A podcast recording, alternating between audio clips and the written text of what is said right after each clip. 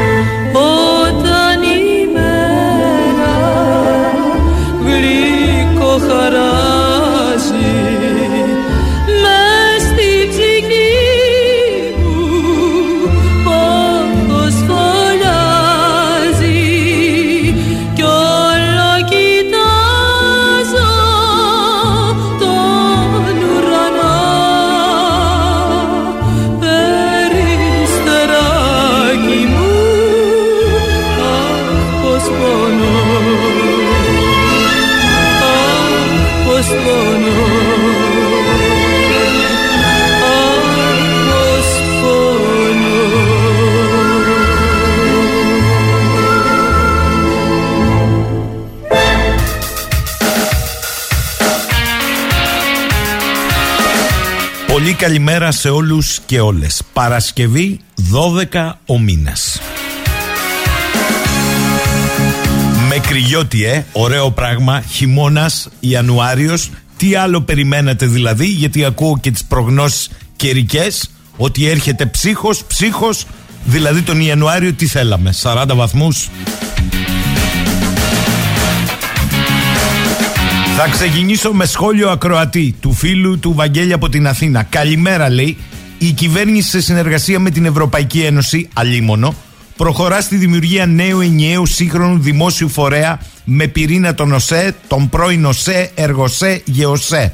Μέχρι τώρα οι τρεις εταιρείες εμπλέκονταν σε πολλαπλές κοινές αρμοδιότητες αντικρουόμενες ή και συμπληρωματικές, άρα δεν υπάρχει ούτε σχεδιασμός, ούτε συντονισμός, ούτε συντήρηση και διαχείριση του σιδηροδρομικού δικτύου. Ερώτηση. Τώρα το κατάλαβαν δηλαδή έπρεπε να σκοτωθούν δεκάδες άνθρωποι και άλλοι τόσοι τραυματίες στο σώμα και στην ψυχή. Αν είναι δυνατόν κάποιο ειδικό καλεσμένο για το θέμα, ευχαριστώ. Βαγγέλη μου, κανέναν ειδικό για το θέμα. Θα σου το πω πολύ απλά. Οι ίδιοι βουλευτές, οι ίδιοι ακριβώς βουλευτές που πριν 1,5 χρόνο ψήφισαν τη διάσπαση του ΟΣΕ, ΘΕΟΣΕ, ΕΡΓΟΣΕ, ΓΕΟΣΕ, οι ίδιοι με κάποιες προσαφαιρέσει, η ίδια κυβερνητική πλειοψηφία θα ψηφίσει 1,5 χρόνο μετά την ενοποίηση αυτών που διέσπασε πριν 1,5 χρόνο. Τι ειδικό θες; Καλημέρα, καλημέρα. Είναι σαφές ότι διανύουμε την εποχή της απόλυτης κοινωνικής αφασίας και υποδούλωσης. Και φυσικά χωρίς διαμαρτυρία στον κοινωνικό μαζοχισμό μας ξεπερνούν όλα τα στάδια ορίων που ξέραμε μέχρι χθες.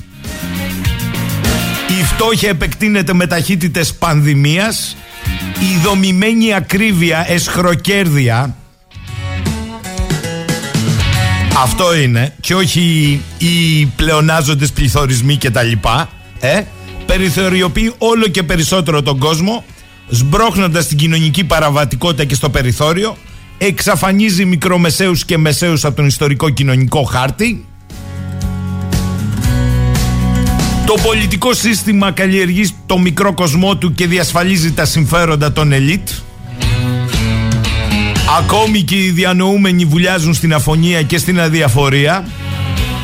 Αν δεν παίζει καμιά επιχορήγηση παρεοκρατίας. Και η κοινή ζωή κολυμπά στα αρνητικά στίγματα και τίποτα δεν φαίνεται να υπόσχεται μία αλλαγή. Οι προσανατολισμοί και πάλι ποτέ αξίες είναι συντηρητικές κουβέντες, θεωρούνται πια ψευδεστήσεις που δεν λύνουν ούτε τα προσωπικά αδιέξοδα ούτε τις κοινωνικές επιδιώξεις. Βάλτε και τον πολιτιστικό ερμαθροτητισμό και καλύπτετε όλους τους ορίζοντες. Φτάσαμε στην αντιστροφή των κοινωνικών γεγονότων, την αντιμετάθεση ελευθερίας, η ιστορία που σβήνει τα ίχνη των αντιθέσεων και μαζί κλείνει τον κύκλο της, όλα αυτά μας καλωσορίζουν στον όμορφο νέο κόσμο. Με λίγα λόγια το κοντέρ της πορείας μηδενίζεται και ξεκινά να γράφει από την αρχή χωρίς ιστορικές καταγραφές μόνο μέσα από τις οθόνες που θα διασώζουν στο εξής την εξέλιξή μας και θα ολοκληρώνουν την εικονογραφημένη γεωγραφική πραγματικότητά μας.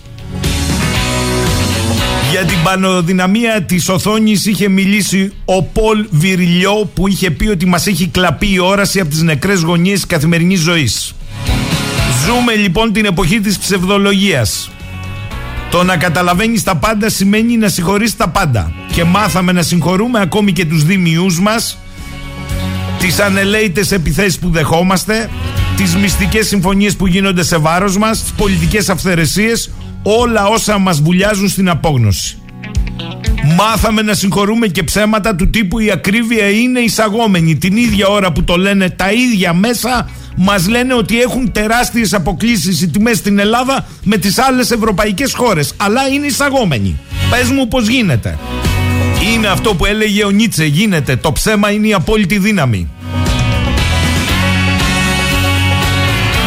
Χώρα του ψέματος η αλήθεια μάλλον αποτελεί αρρώστια. Για την ακρίβεια μολυσματική αρρώστια και η προφύλαξη από εκείνη είναι ο εξαναγκασμός να ακούς τα πιο απίθανα ψεύδη. Και μετά να ρωτιέσαι με τόσα πολιτικά ψέματα που ακούγονται αν τελικά έχουμε μπει σε ένα σύστημα συγχρονισμού μιας ψευδολογίας η οποία καθορίζει όλους τους όρους ζωής μας. Σας φαίνονται υπερβολές. Κοιτάξτε, το να παρακολουθείς έναν πρωθυπουργό για παράδειγμα να κάνει ξεκάθαρη τοποθέτηση και ανάλυση για το γάμο στη δημόσια τηλεόραση. Αλλά για να καταλάβεις την ίδια στιγμή πώς και αν θα μειωθούν οι τιμές στα σούπερ μάρκετ πρέπει να μπεις και να μελετήσεις τον ισολογισμό και τα κέρδη των εταιριών ύστερα από όσα ακούσα τον Υπουργό Ανάπτυξης είναι θέμα. Διότι η Ελλάδα δεν είναι μπανανία και ο πληθωρισμός τη απληστίας, τι ωραία έκφραση, δεν μπορεί να είναι ανεκτός. Αλλά η κοινή γνώμη χρειάζεται και άλλα λόγια του αέρα ή και νέες διαπιστώσεις ή να πέσουν στην πράξη τιμές στα ράφια, διότι δυόμιση χρόνια αυτό δεν συμβαίνει. Να σας πω ότι από το Σεπτέμβριο του 2021, οπότε άρχισε η πληθωριστική έκρηξη, μέχρι και τον Ιανουάριο φέτος, έχουμε τον πληθωρισμό, όπως τον λένε οι ίδιοι, της απληστίας να απομυζεί μισθούς και συντάξεις. Ποιος το επιτρέπει λοιπόν;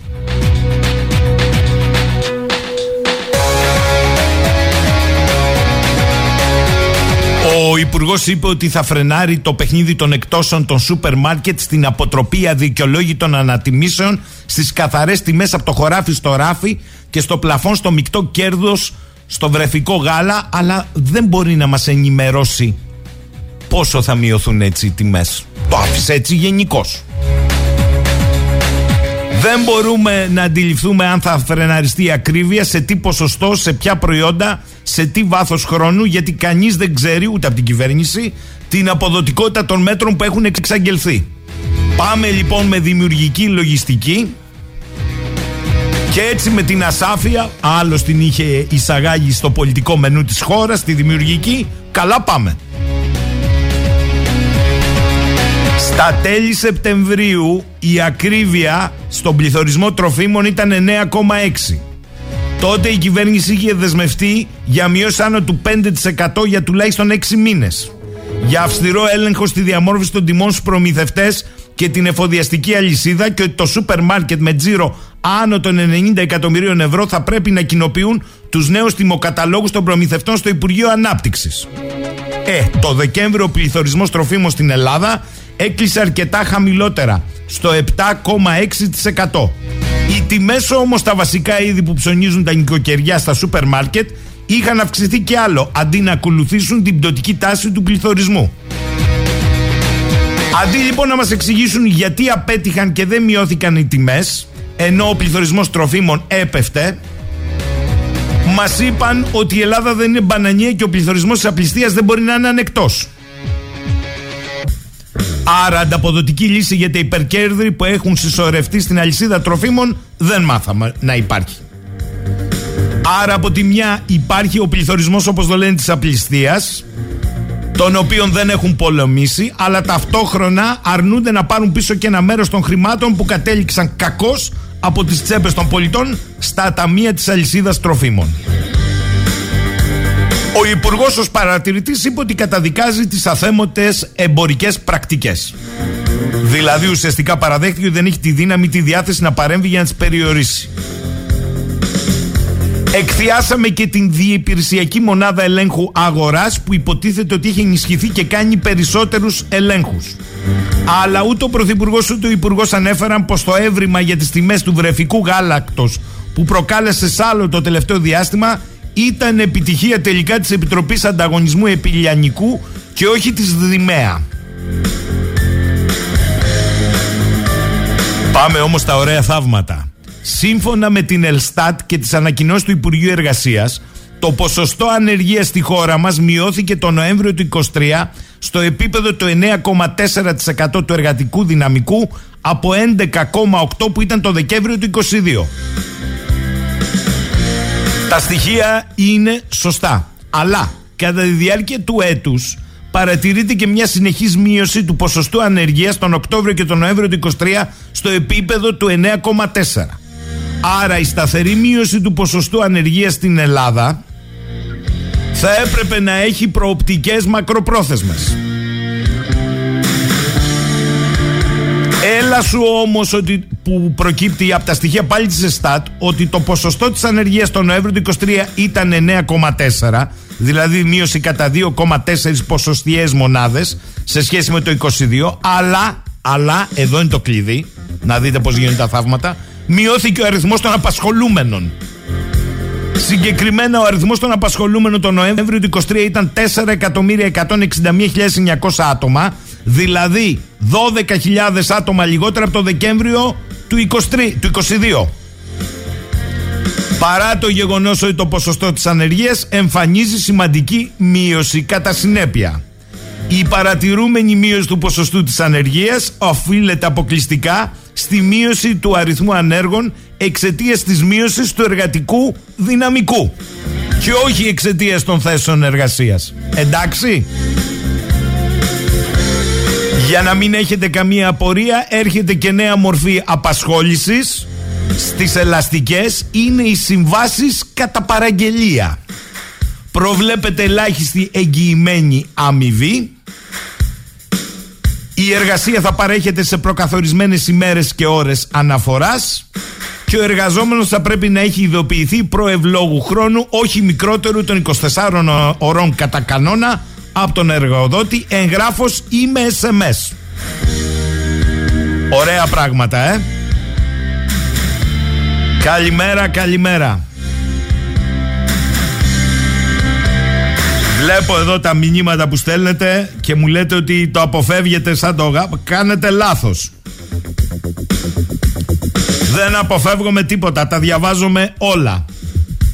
Μου λέτε εδώ για το γάμο και για τις τεκνοθεσίες. Παιδιά, είναι πρωτοφανές. Ο Πρωθυπουργός έδωσε γραμμή σε βουλευτές και υπουργούς για να απέχουν από το δικό του νομοσχέδιο. Διότι αυτό επέλεξε να κάνει έχοντας τη σιγουράτσα ότι θα το ψηφίσει όλη η αντιπολίτευση. Με κάποιες εξαιρέσεις.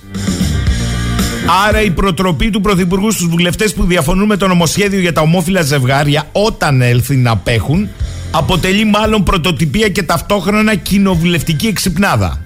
Διότι θεωρεί δεδομένο ότι η αντιπολίτευση θα ψηφίσει το νομοσχέδιο και ότι δεν διαθέτει ο ίδιος κοινοβουλευτική πλειοψηφία για να το περάσει, αλλά δεν θέλει να οδηγηθεί και το κόμμα του σε διχασμό. Εμφανίζεται ως γενναιόδωρος όταν λέει πως δεν επιβάλλει κομματική πειθαρχία, αλλά η αλήθεια είναι πως αν το κάνει μπορεί να πρέπει να διαγράψει αρκετοί από την κοινοβουλευτική ομάδα, σίγουρα πολλούς βουλευτές και κάποιους υπουργούς. Αρχίζουν λοιπόν τα σενάρια και δώσ' του και μασάζ ε, Σαββατοκύριακο από το Σκέρτσο. Αλήθεια, γιατί δεν το κάνει η αρμόδια υπουργός οικογένειας το μασάζ; Επειδή όμως υπάρχει και το ενδεχόμενο μαζικής αποχής των κυβερνητικών βουλευτών κατά την ψηφοφορία και δεν θα ήθελε κανένα ντουβρουτζέ 100 βουλευτών να απουσιάζουν, η εικόνα δεν θα ήταν κολακευτική. Γι' αυτό το λόγο λέει, το ρίξαμε και στο μασάζ του διημέρου. Έτσι παρόλο που τελικά δεν τίθεται κομματική πειθαρχία έχουμε την επιχείρηση κομματικής πυθούς. Καλημέρα, καλημέρα. Στο Γιάννη στη Ρόδο. Ο Φώτης λέει το Ευρώ και η Ευρωπαϊκή Ένωση ήρθαν με την παπάντζα ότι το ξεπούλημα της δημόσιας περιουσίας στους ιδιώτες κοράκια θα αυξήσει τον ανταγωνισμό. Κορόιδεψαν τον κόσμο, οι τιμές αυξήθηκαν 800% πάνω σε σχέση με την κανονική κατάσταση, δραχμές στην Ελλάδα, λιρέτα στην Ιταλία κτλ. Δεν πρέπει να κάνει λογαριασμό η Ευρωπαϊκή Ένωση.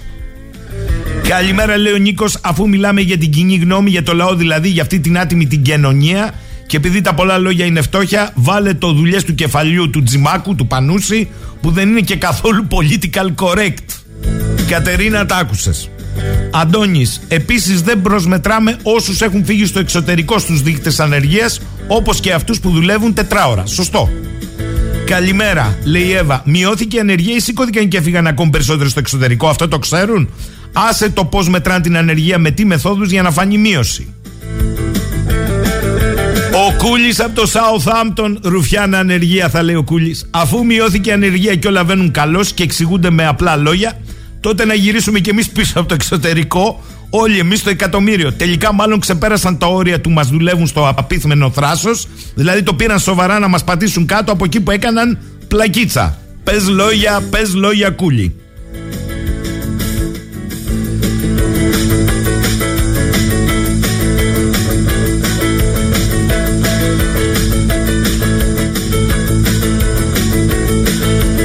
Ο Κώστας μου λέει αυτό που θέλει ο Πρωθυπουργός να ψηφίζουν νομοσχέδια ούτε που τον απασχολεί στα μελέτητά του η κομματική πειθαρχία. Είναι μια άποψη και αυτή Κώστα μου, τι να πω εγώ τώρα. Κρυγιώτη λέει ο Κώστας Κώστα μου γιατί, γιατί ζορίζεσαι; Στο Ηράκλειο ζεις κατά το ίμιση Καλημέρα λέει ο κύριος Νίκος Γιώργο. Πολύ σοφό λοιπόν ήταν το τον ήπιαμε του παππού μου. Βοήθειά μας η Παναγία των Μητσοτέων η θαυματουργός. Καλημέρα με τόσα ψέματα που ντύθηκαν οι λέξεις Το σύστημα σε σπρώχνει να μισέψεις λέει ο Κώστας. Μάλλον ετοιμάζει να την κάνει και ο Κώστας. Συγγνώμη που θα το πω, λέει η Εύα. Υπουργός Οικογένειας είναι αυτή που δεν έβρισκε άνδρα να κάνει παιδί. Καλημέρα, λέει ο Φώτης. Καλή χρονιά, έστω και με καθυστέρηση. Μακάρι ότι κακό να έδισε στη ζωή μας μαζί με τον παλιό το χρόνο. Όχι, δεν έχω νέα για το ρεύμα. Το μπάχαλο υπάρχει ακόμη και θα πω το εξής μόνο για να καταλάβετε τι γίνεται. Και η Υπουργάρα και η Κυβερνησάρα επέρονται κιόλας για το κατόρθωμά τους. Εγώ, σαν υπάλληλος εταιρεία προμήθειας ενέργειας, έχω υπαλληλικό ε, θα σου πω ότι ακόμη δεν έχουμε ενημερωθεί σε τι κόστος θα είναι η κιλοβατόρα στο υπαλληλικό μας πρόγραμμα. Μπορείς λοιπόν να αντιληφθείς την κατάσταση. Είναι σαν να λέμε θα πας σούπερ μάρκετ, θα αγοράζεις προϊόντα, αλλά την τιμή θα τη μάθεις όταν πας ταμείο. Αλλά εντάξει, όταν έχεις τα μέσα δικά σου, άλλα λόγια να αγαπιόμαστε, καλά κάνει. Αυτά λέει η εργαζόμενος σε εταιρεία προμήθειας ενέργειας. Καταλάβαμε. Ο Πάνος λέει δεν μου λέτε το μασάζ του σκέρτους είναι μασάζ με happy end. Καλημέρα λέει ο Λεωνίδας από τα Γιάννητσά. Καλημέρα Λεωνίδα μου. Εντάξει παιδιά, εντάξει. Είμαστε στη δημιουργική ασάφεια. Πολλοί θεωρούν ότι ακόμη και η ενδονεοδημοκρατική αντιπαράθεση μεταξύ των υποστηρικτών της ρύθμισης για το γάμο των ομόφυλων και των αντιπάλων αυτής είναι μια σαπουνόφισκα. Ένα σύριαλ. Ένα τίποτε. Ένα ανώδυνο θέμα γύρω από το οποίο επικεντρώνεται η αντιπαράθεση για να ξεχαρμανιάσει η κοινωνία και να μην ασχολείται με τα πραγματικά σοβαρά ζητήματα και όχι με τη ρύθμιση τεχνικά ή μη θεμελιωδών δικαιωμάτων που θα έπρεπε να είναι μέρος της ελληνικής νομοθεσίας εδώ και πάρα πολλά χρόνια μου γράφει ο Γιώργος.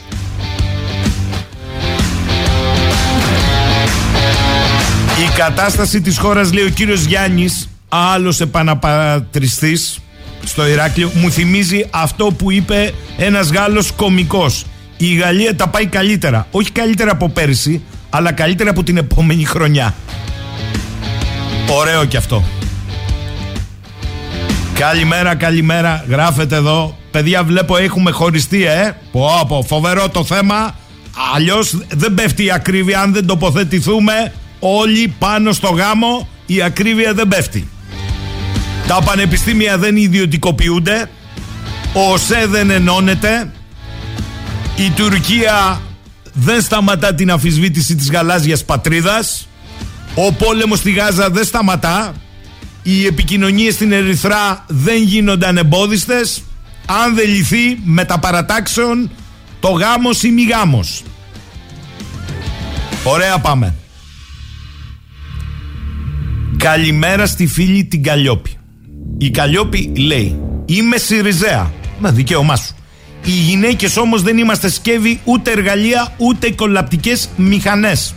Πολλά χρόνια με τα γυναικεία κινήματα έχουμε αγωνιστεί για την ισότιμη σχέση των γυναικών στην οικογένεια, στην κοινωνία, στην εργασία. Θεωρώ ότι με τις ρυθμίσεις που υποστηρίζουμε θα συντελέσουμε περαιτέρω στην εξαθλίωση της θέσης των γυναικών οι οποίες στην πλειοψηφία τους παρά τους μέχρι σήμερα αγώνες ανήκουν στα οικονομικά ασθενέστερα και τα μέλη της κοινωνίας μας. Είμαι αντίθετη με την νομοθετική ρύθμιση που προωθεί και το κόμμα μου και πιστεύω ότι είναι χρέος του φεμινιστικού κινήματος να τοποθετηθεί και να κινητοποιηθεί προκειμένου να ματαιώσει την ψήφισή της.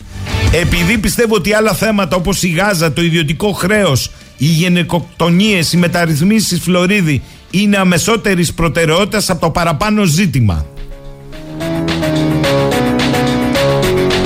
Αναρωτιέμαι επί του θέματος τεκνοθεσίας λέει από ομόφυλα ζευγάρια μέσω παρένθετης μητρότητας Πώς διαμορφώθηκε η θέση του κόμματός μου, μέσα από ποια διαδικασία διαλόγου, πότε συζητήθηκε στη βάση, πότε τοποθετήθηκαν οι συνελεύσεις των οργανώσεων και των μελών. Καμία διαδικασία, καμία συζήτηση στη βάση. Ε, στο κόμμα σου, τι να σου πω εγώ τώρα. Στο διάβασα, εντάξει. Γιάννης, δηλαδή πιστεύει κανείς πως αν έθετε θέμα κομματικής πειθαρχίας θα βρισκόταν έστω ένας που δεν θα ψήφιζε το νόμο; Καλημέρα λέει thanks. Κρυγιώτη και παέ στην Ελάτια μη ζηλεύεις. Ε, Εκεί έχει πραγματικά κρυγιώτη στην Ελάτια. Πώς να μη ζηλεύεις; Εδώ έχουμε υποψία. Καλημέρα καλημέρα Στέλνετε εδώ μηνύματα Λέω την άλλη Παρασκευή να το κάνουμε με τα political correct και εκτός political ε, correct Τραγούδια, ε, ποίηματα, βιβλία θα στέλνετε. Θα το δούμε από τη Δευτέρα, να το ξαναεπαναφέρουμε αυτό. Ο Φώτης λέει διέρη και βασίλευε το εφαρμόζει κατά γράμμα ο Πρωθυπουργός και με αυτούς που έχει σαν αντιπάλους θα συνεχίσει μέχρι να βαρεθεί. Δηλαδή, βάλε άλλα 12 χρόνια και βλέπουμε. Γιατί με την εξουσία δεν νομίζω ότι υπάρχει κάποιος που βαριέται παιδιά. Γεια σου Δημητράκη, γεια σου και σένα Κωνσταντή. Η φίλη Μαριλένα λέει καλημέρα, καλημέρα Μαριλένα. Άλλος μου γράφει εδώ, νέο πρόβλημα θα έχουμε στη Βουλή με αποχές, αλλά δεν λέει κανείς σας ότι πέφτει το μέτρο για να περάσει ένας νόμος. Ε, πέφτει, το είπαμε αυτό, το έχουμε πει. Άλλος σκουφός εδώ πέρα ακροατής. Δεν μου λες λέει αυτές τις μέρες γίνεται μεγάλος θόρυβος για τους ομοφιλοφιλικούς γάμους.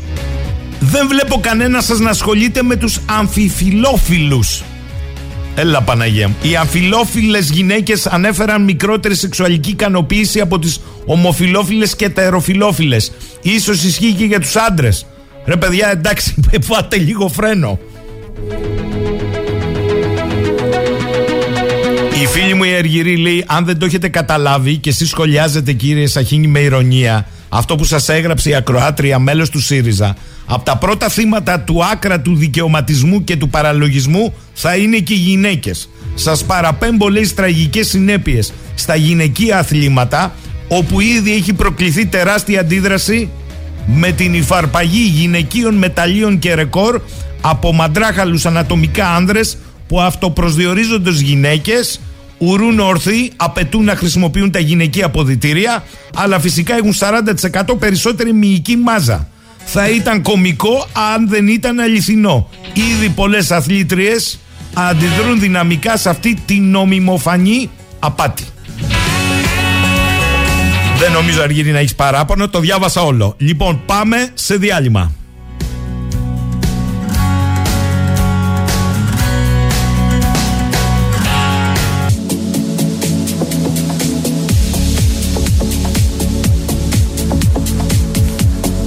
Δέκα και 33 πρώτα λεπτά. Λέει ο φίλος μου Ηλίας από τη Λαμία καλημέρα. Στην προηγούμενη κουβέντα που είχαμε, ένα δισεκατομμύριο πήραν παραπάνω στο τζίρο τους στο 23 από την προηγούμενη χρονιά και ευτυχώς ο Θεός ήλιος κράτησε μέχρι τα Χριστούγεννα και μπόρεσε η αγορά να δουλέψει. Από τώρα και μπροστά με το χειμώνα που έχουμε δεν ξέρω τι θα γίνει. Για τα σούπερ μάρκετ λέει μιλάω κι εγώ. Καημένα ηλία. Άλλος μου λέει εδώ, ωραία, έχουν πετάξει την μπάλα στην εξέδρα σκοτώνονται σε όλα τα κόμματα. Δεν είναι μόνο λέει το κυβερνητικό ΣΥΡΙΖΑ και στο ΠΑΣΟΚ έχει διαφοροποιήσεις. Βρήκαν όλοι, κάνουν δουλειά στη Βουλή, τσακώνονται για το γάμο. Λες και αυτά είναι τα προβλήματά μας σήμερα. Και έρχεται λέει και ο Υπουργός, ο Υπουργάρας, ο Χατζηδάκης και λέει σήμερα θα προχωρήσει αταλάντευτα τις μεταρρυθμίσεις η κυβέρνηση. Προφανώς εννοεί και το γάμο, λέει.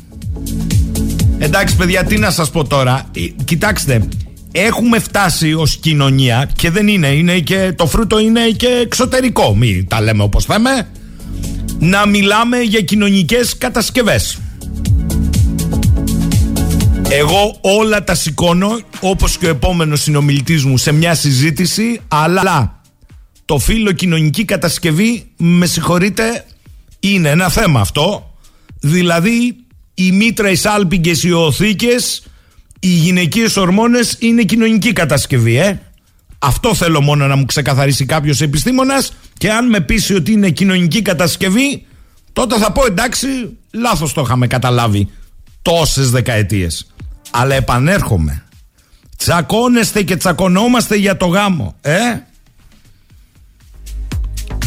Προφανώς, αν δεν λυθεί το θέμα, δεν πρόκειται να συζητήσουμε όλα τα άλλα. Ούτε την ακρίβεια, ούτε τα ιδιωτικά πανεπιστήμια, ούτε την ΟΣΕ που τη πάσαν σε τρία πριν 1,5 χρόνο και οι ίδιοι τώρα θα ψηφίσουν να γίνει σε ένα, ε; ούτε τη Γάζα, ούτε τα ελληνοτουρκικά.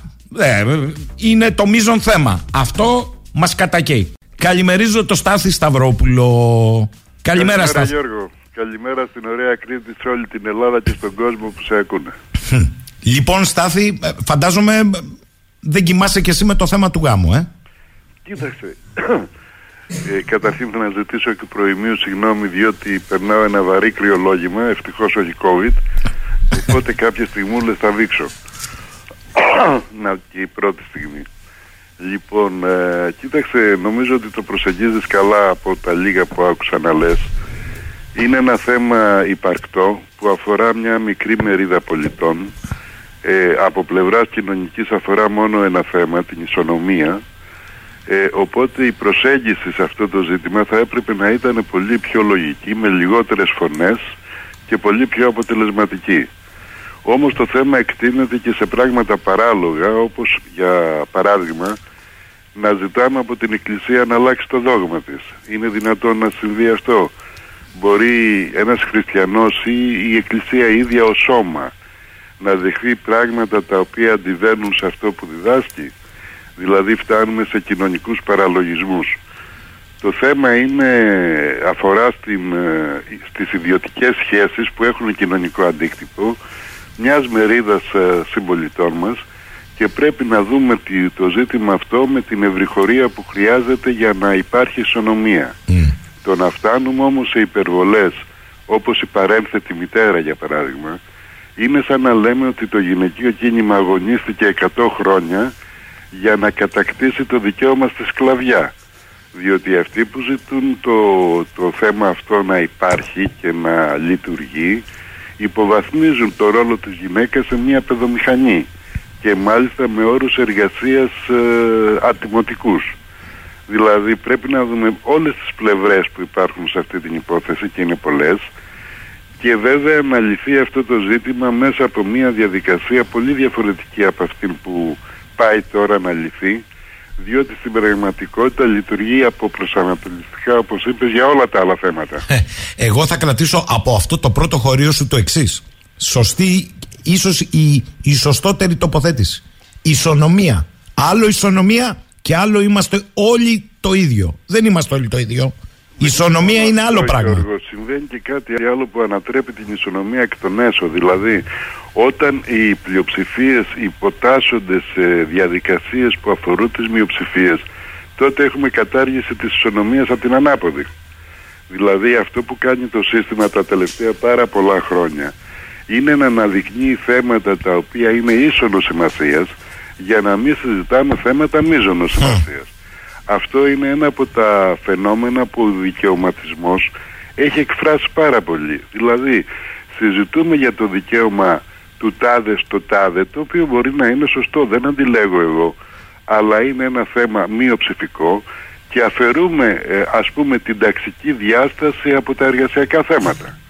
Δηλαδή, συζητάμε καθόλου θέματα τα οποία αφορούν τις τάξεις, συζητάμε καθόλου θέματα που αφορούν τα δικαιώματα πλέον τα πολιτικά, όχι τα δικαιώματα τα ατομικά και τα προσωπικά. Διότι καλά είναι τα δικαιώματα τα προσωπικά και τα ατομικά, αλλά όταν φτάνουν στην υπερβολή να, του αυτοπροσδιορισμού για παράδειγμα, να δηλώνω εγώ τώρα που κουβεντιάζουμε ότι είμαι Κινέζος πρίγκιπας και αυτό να είναι δικαίωμά μου, ανεξάρτητα από το αν έχει κάποια αλήθεια ή όχι, τότε τα πράγματα δημιουργούν ένα θολό τοπίο σε μια κοινωνία η οποία ε, επιμερίζεται κατά τους προβληματισμούς της σε θέματα που δεν είναι πολιτικά, δεν είναι ταξικά, δεν είναι εθνικά, αλλά θέματα μόνο προσωπικά. Εδώ υπάρχει μια ε, λεπτή ισορροπία ανάμεσα στα θέματα που είναι προσωπικά και αφορούν στα προσωπικά δικαιώματα, αλλά και στα θέματα που είναι κοινωνικά, ταξικά, εθνικά και αφορούν στα δικαιώματα όλων μας. Παραμελούνται λοιπόν τα δικαιώματα όλων μας ή διαστρέφονται μέσα από μια συζήτηση που αφορά στα προσωπικά, προσωπικά δικαιώματα κάποιων ε, λίγων. Το ότι είναι λίγοι από την άλλη μεριά δεν σημαίνει ότι δεν έχουν αυτά τα δικαιώματα. Αλλά όταν αυτά τα δικαιώματα χρησιμοποιούνται ως άλοθη για να μην συζητούνται όλα τα υπόλοιπα, ας πούμε όπως είπες πριν, το- τα ζητήματα που συμβαίνουν στο Αιγαίο, τα ζητήματα που αφορούν ε, στην ακρίβεια, τα ζητήματα που αφορούν τα ιδιωτικά πανεπιστήμια. Όλα αυτά είναι μεγάλα θέματα και αν δούμε τις σελίδες που έχουν γραφεί και τα λόγια που έχουν υποθεί στο ραδιόφωνο ή στην τηλεόραση τους τελευταίους μήνες η κατανάλωση ε, του χρόνου είναι ανισομερής. Δηλαδή συζητάμε ένα θέμα το οποίο αν είχε μπει για συζήτηση με άλλους όρους θα ήταν μια συζήτηση που θα κατέληγε εύκολα και γρήγορα στα συμπεράσματα αλλά όταν μπαίνει με όρους από προσανατολισμού δημιουργεί αυτό που δημιουργεί. Είναι μόνο ε, θέμα από προσανατολισμού ή είναι θέμα ε, ενός εγκυβωτισμού ε, σε μια κοινωνία με ψεύτικους διαλόγους όπου το εξοβελιστέο είναι η αλήθεια; Είναι κυρίως το δεύτερο. Γιατί ο, προ- ο αποπροσανατολισμός κρατάει και λίγο. Ενώ ο εγκυβωτισμός αυτό που μου είπες τώρα και που περιέγραψα και εγώ πριν, δηλαδή να μην συζητούμε τα μείζωνα και να χανόμαστε στα ίσονα είναι ένας τρόπος για να λειτουργεί το σύστημα. Για παράδειγμα η ακρίβεια. Τι συζητάμε αυτές τις μέρες, συζητάμε πράγματα που τα συζητάμε εδώ και 40 χρόνια. Ήμουν αλλιώς και γέρασα και θυμάμαι τη συζήτηση από το, για την τιμή από το χωράφι στο ράφι. Γιατί επανέρχεται αυτή η συζήτηση, διότι και όχι μόνο τώρα αλλά πο- πολλές φορές και στο εγγύς παρελθόν διότι το πρόβλημα ακριβώς δεν είναι για να λυθεί αλλά είναι για να υπάρχει. Διότι έτσι λειτουργεί το σύστημα. Για παράδειγμα ε, ο περίφημος ανταγωνισμός. Ποιο πρόβλημα έχει λύσει ο ανταγωνισμός ως τώρα; Ο ανταγωνισμός είναι ένα φαινόμενο που οδηγεί στο τέλος στα μονοπόλια, στα ολιγοπόλια. Δηλαδή ξεκαθαρίζει τους μικρούς και επικρατούν οι μεγάλοι δεν το ξέρουμε αυτό δεν το μάθαμε 40 χρόνια γιατί δεν το συζητάμε; Ή το άλλο το ζήτημα της λεγόμενης ελεύθερης αγοράς. Μα δεν υπάρχει ελεύθερη αγορά. Υπάρχει διευθυνόμενη οικονομία και διευθύνεται από μονοπόλια και τραστ. Είναι πολύ δύσκολο να το καταλάβουμε αυτό. Τι σημαίνει ελεύθερη αγορά; Η, αποδείχτηκε και αποδεικνύεται καθημερινά, επί 40 χρόνια αποδεικνύεται, για να μιλήσουμε για τα τελευταία, ότι είναι απλώς μια διαδικασία ε, πρακτικών ε, εναρμονισμένων, μια διαδικασία ολιγοπολιακών τιμών, την οποία προστατεύει το κράτος και υποστηρίζει το κράτος. Δηλαδή είναι τόσο δύσκολο να καταλάβουμε ότι το ζήτημα της ακρίβειας δεν έπεσε από τον ουρανό τα τελευταία ε, ε, δύο χρόνια και η κριτική μας να περιορίζεται στην κυβέρνηση διότι δεν έκανε τίποτα τα προηγούμενα τέσσερα χρόνια. Είναι δηλαδή έξι ετών πρόβλημα ή είναι 40 ετών πρόβλημα για να μην πάω πιο πίσω. Ε, από τη μεταπολίτευση. Ξέρεις και για τους πιο υποψιασμένους υπάρχει μια ωραία έκφραση Χθες τη συζητούσαμε με ένα καθηγητή οικονομικών που είπε ότι είναι η καλύτερη διαφημιστικά επικοινωνιακή ρεκλάμα βαφτίζουμε πληθωρισμό της απληστίας για τους απλήστους δεν θα πούμε τίποτα βέβαια στους απλήστους αλλά το λέμε λέει πληθωρισμό της απληστίας και καθαρίσαμε πια στα βγω και κούρευτο είπε ο άνθρωπος Και έχει δίκιο διότι είναι απλώς ένας νεολογισμός. Δεν υπάρχει πληθωρισμός της απληστίας. Ο πληθωρισμός είναι- ε, των τιμών είναι σύμφωτος με την ε, λειτουργία της αγοράς. Όμως, ο περσό, περισσότερος κόσμος πιστεύει ότι υπάρχει μια ελεύθερη αγορά όπου μια αόρατη ε, χείρα τακτοποιεί τα προβλήματα δια του ανταγωνισμού. Ωραία. Ποιο είναι το αποτέλεσμα 40 χρόνια να υπάρχει αυτός ο μηχανισμός; Να μην μπορούμε να πάρουμε γάλα για τα παιδιά, να έχει γίνει το λάδι χρυσάφι, να υποφέρουν οι αγρότες με τις χαμηλές τιμές, να υποφέρουν οι καταναλωτές με τις υψηλές τιμές. Αυτό το πράγμα να θεωρείται αυτονόητο, να πιστεύουμε ότι έτσι λειτουργούν τα πράγματα, ότι αυτή είναι η φυσική τάξη των πραγμάτων και τι να κάνουμε. Μα αυτό είναι ο χρυσός κανόνας λειτουργίας του συστήματος. Να μην μπορούν οι πολίτες δηλαδή να μην θέλουν να δουν τι ακριβώς συμβαίνει και εν τέλει να προσχωρούν σε ένα καθεστώς εθελοντικής σκλαβιάς. Διότι ο άνθρωπος ο οποίος είναι φοβισμένος, ο άνθρωπος ο οποίος είναι απελπισμένος, απογοητευμένος, αποξενωμένος, κοιτάει πώς θα αντιβολέψει σε ατομικό επίπεδο και για να αντιβολέψει σε ατομικό επίπεδο δίνει γίνει και είδωρ και γίνεται εθελοντής ε, σκλάβος. Αυτό που έλεγε ο Χάξλey και το έχουμε πει και άλλες φορές σε κουβέντες που έχουμε κάνει μαζί ότι το μέλλον που πλέον είναι παρόν δεν θα είναι ο άνθρωπος διοκόμενος σκλάβος αλλά εθελοντής σκλάβος. Ε, αυτό δεν συμβαίνει δίπλα μας και γύρω μας Γιώργο. Λοιπόν, για άκου τώρα εδώ τους ακροατές, ε, διότι ε, καλά όλα αυτά που λέει ο Στάθης μου γράφουν πολύ εδώ, αλλά λησμονά ότι εδώ εμπεδώνεται με αυτά τα μικρά μια πολιτική κορεκτήλα. Λέει ο Νίκος. Καλημέρα. Μάλλον υποπίπτετε κι εσείς ιδίω στο σφάλμα. Προτείνω λέει για να είμαστε εντός του πνεύματος της σύγχρονης λογοχρησίας και λογοκρισίας να καταργήσετε τελείως τον υπερθετικό. Δηλαδή εκφράσεις όπως παιχταράς, παιδαράς, τουρκαλάς, ελληναράς, νικηταράς και λοιπά ως αποπνέουσες βαρβατήλα και πατριαρχικά κατάλοιπα να κοπούν. Επίσης ενοχλούν τα υποκοριστικά τύπου παιδάκι, παικτάκι, τουρκάκι και ελληνάκι κτλ. Λέει ο ένας φίλος. Ναι, τώρα αυτό δεν ξέρω τι- σε τι σχετίζεται με αυτά που κουβεντιάζουμε, διότι εμείς ούτε μεγαληγορίες χρησιμοποιούμε, ούτε υποκοριστικά. Αντιθέτως, προσπαθούμε να μιλήσουμε κυριολεκτώντας ή όταν μιλάμε εν παραβολές έχουν ουσία. Δεν είναι δηλαδή ε, α- προσβλητικές, αλλά προσπαθούν να οθήσουν τον α, άνθρωπο να σκεφτεί. Ναι, η Εύα λέει καλημέρα στον αξιότιμο Στάθη. Με αυτή την τακτική χρησιμοποιούν αυτά τα θέματα για αποπροσανατολισμό της κοινής γνώμης και πολλών άλλων σκοπιμοτήτων. Ποιος νοιάζεται όμως, λέει, από εμά. Αυτό είναι το θέμα. Νοιάζεται Το κανείς; θέμα αυτό είναι το κυρίως θέμα και μπράβο στην παρατήρηση αυτή διότι αφορά τον πολίτη ως πολίτη, δηλαδή όχι ως άτομο και ιδιώτη αλλά ως μέλος ενός κοινωνικού συνόλου στο οποίο ανήκει. είτε το ξέρει, είτε το θέλει, είτε δεν το θέλει. Διότι όπως είπε και ο φίλος πριν για την κορεκτήλα, την πολιτική ορθότητα, ε, το, το μεταμοντερνισμό, την αποδόμηση, τι συμβαίνει με όλα αυτά τα πράγματα που κυριάρχησαν 30 χρόνια; Συμβαίνει η αποδόμηση του πολίτη, της πολιτικής και του πολιτισμού. Δηλαδή των τριών ιδιωτήτων εκείνων που συνέχουν ή εξελίσσουν τις κοινωνίες. Όταν διασπάται αυτό και ο καθένας δεν ανήκει πουθενά, δηλαδή νομίζει ότι δεν ανήκει ενώ ανήκει, τότε δεν έχουμε κοινωνική εξέλιξη, δεν έχουμε κοινωνική πρόοδο και δεν έχουμε λύση των προβλημάτων. Διότι ο καθένας νομίζει ότι ο ιδιώτης και μόνο μπορεί να τα λύσει αυτά, μπορεί ο ίδιος να ευτυχεί ενώ δυστυχεί η πόλη και ε, ε, δημιουργείται μία απόσταση από την ουσιώδη πολιτική και μένουμε να είναι η πολιτική ε, θέμα πολιτικής ορθότητας ή της αλήθειας του καθενός ή της αποδόμησης και όλα αυτά. Ε, αν όμως οι άνθρωποι αποδομείται η ταυτότητά τους, η πολιτισμική και η πολιτική, χάνουν την αυτογνωσία τους, την αυτοσυνειδησία τους και δεν μπορούν να λειτουργήσουν ως πολιτικά ζώα, λειτουργούν ως απλά ζώα. Ε, κοίτα, έχω εδώ δύο διαφωνούντες στα όσα λέμε. Λευτέρης. Το θέμα είναι, λέει, ότι στοχεύουν όμως, και ας μην τα λέτε μικρά τα ζητήματα αυτά, στην οικογένεια και στόχος είναι τα παιδιά. Δεν είναι προσα... από προσανατολισμός, ούτε είναι μικρό θέμα η διαπαιδαγώγηση των παιδιών.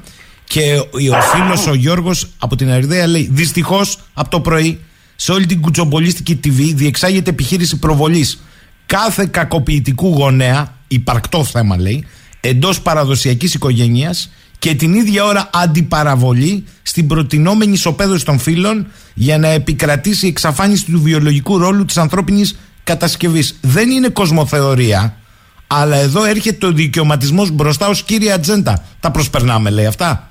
Όχι, έχουν δίκιο και οι δύο ακροατές και οι δύο παρατηρήσεις είναι σωστές διότι πράγματι υπάρχουν αυτές οι πλευρές στο πρόβλημα δηλαδή υπάρχει μια ιστερική επίθεση εναντίον θεσμών που αφορούν το σύνολο της κοινωνίας από ανθρώπους που όμως δεν θα έπρεπε αυτή τους η επίθεση ιστερική να αποκλείει και να καθερεί τα δικαιώματα εκείνων οι οποίοι δεν έχουν αυτή την ιστερική προσέγγιση αλλά θέλουν την προσωπική τους ευτυχία.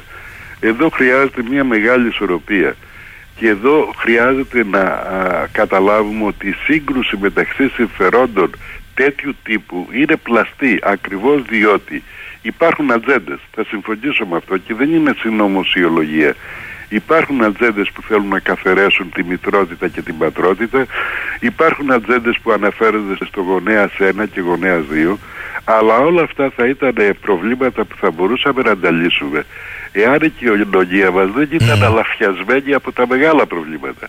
Αν δηλαδή δεν ήταν έντρομη μπροστά στον επιούσιο και, στη, ε, και στα προβλήματα της καθημερινότητας. Ζητάμε δηλαδή μια νυφαλιότητα η οποία θα ήταν επι, ε, επιδιοκτέα. Δεν έχω καμία αντίρρηση γι' αυτό. Ενώ η κοινωνία βρίσκεται σε κατάσταση φόβου, ε, ανασφάλειας ε, και διαταραχής.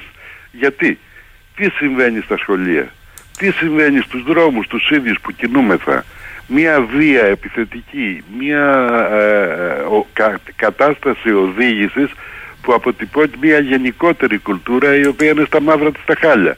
Όταν λοιπόν ζεις μέσα σε μια κοινωνία που από παντού αποσυντίθεται είναι φυσιολογικό και προβλήματα σαν αυτό το πρόβλημα να μην συζητούνται σε μια βάση επίλυσης αλλά σε μια βάση επιβολής.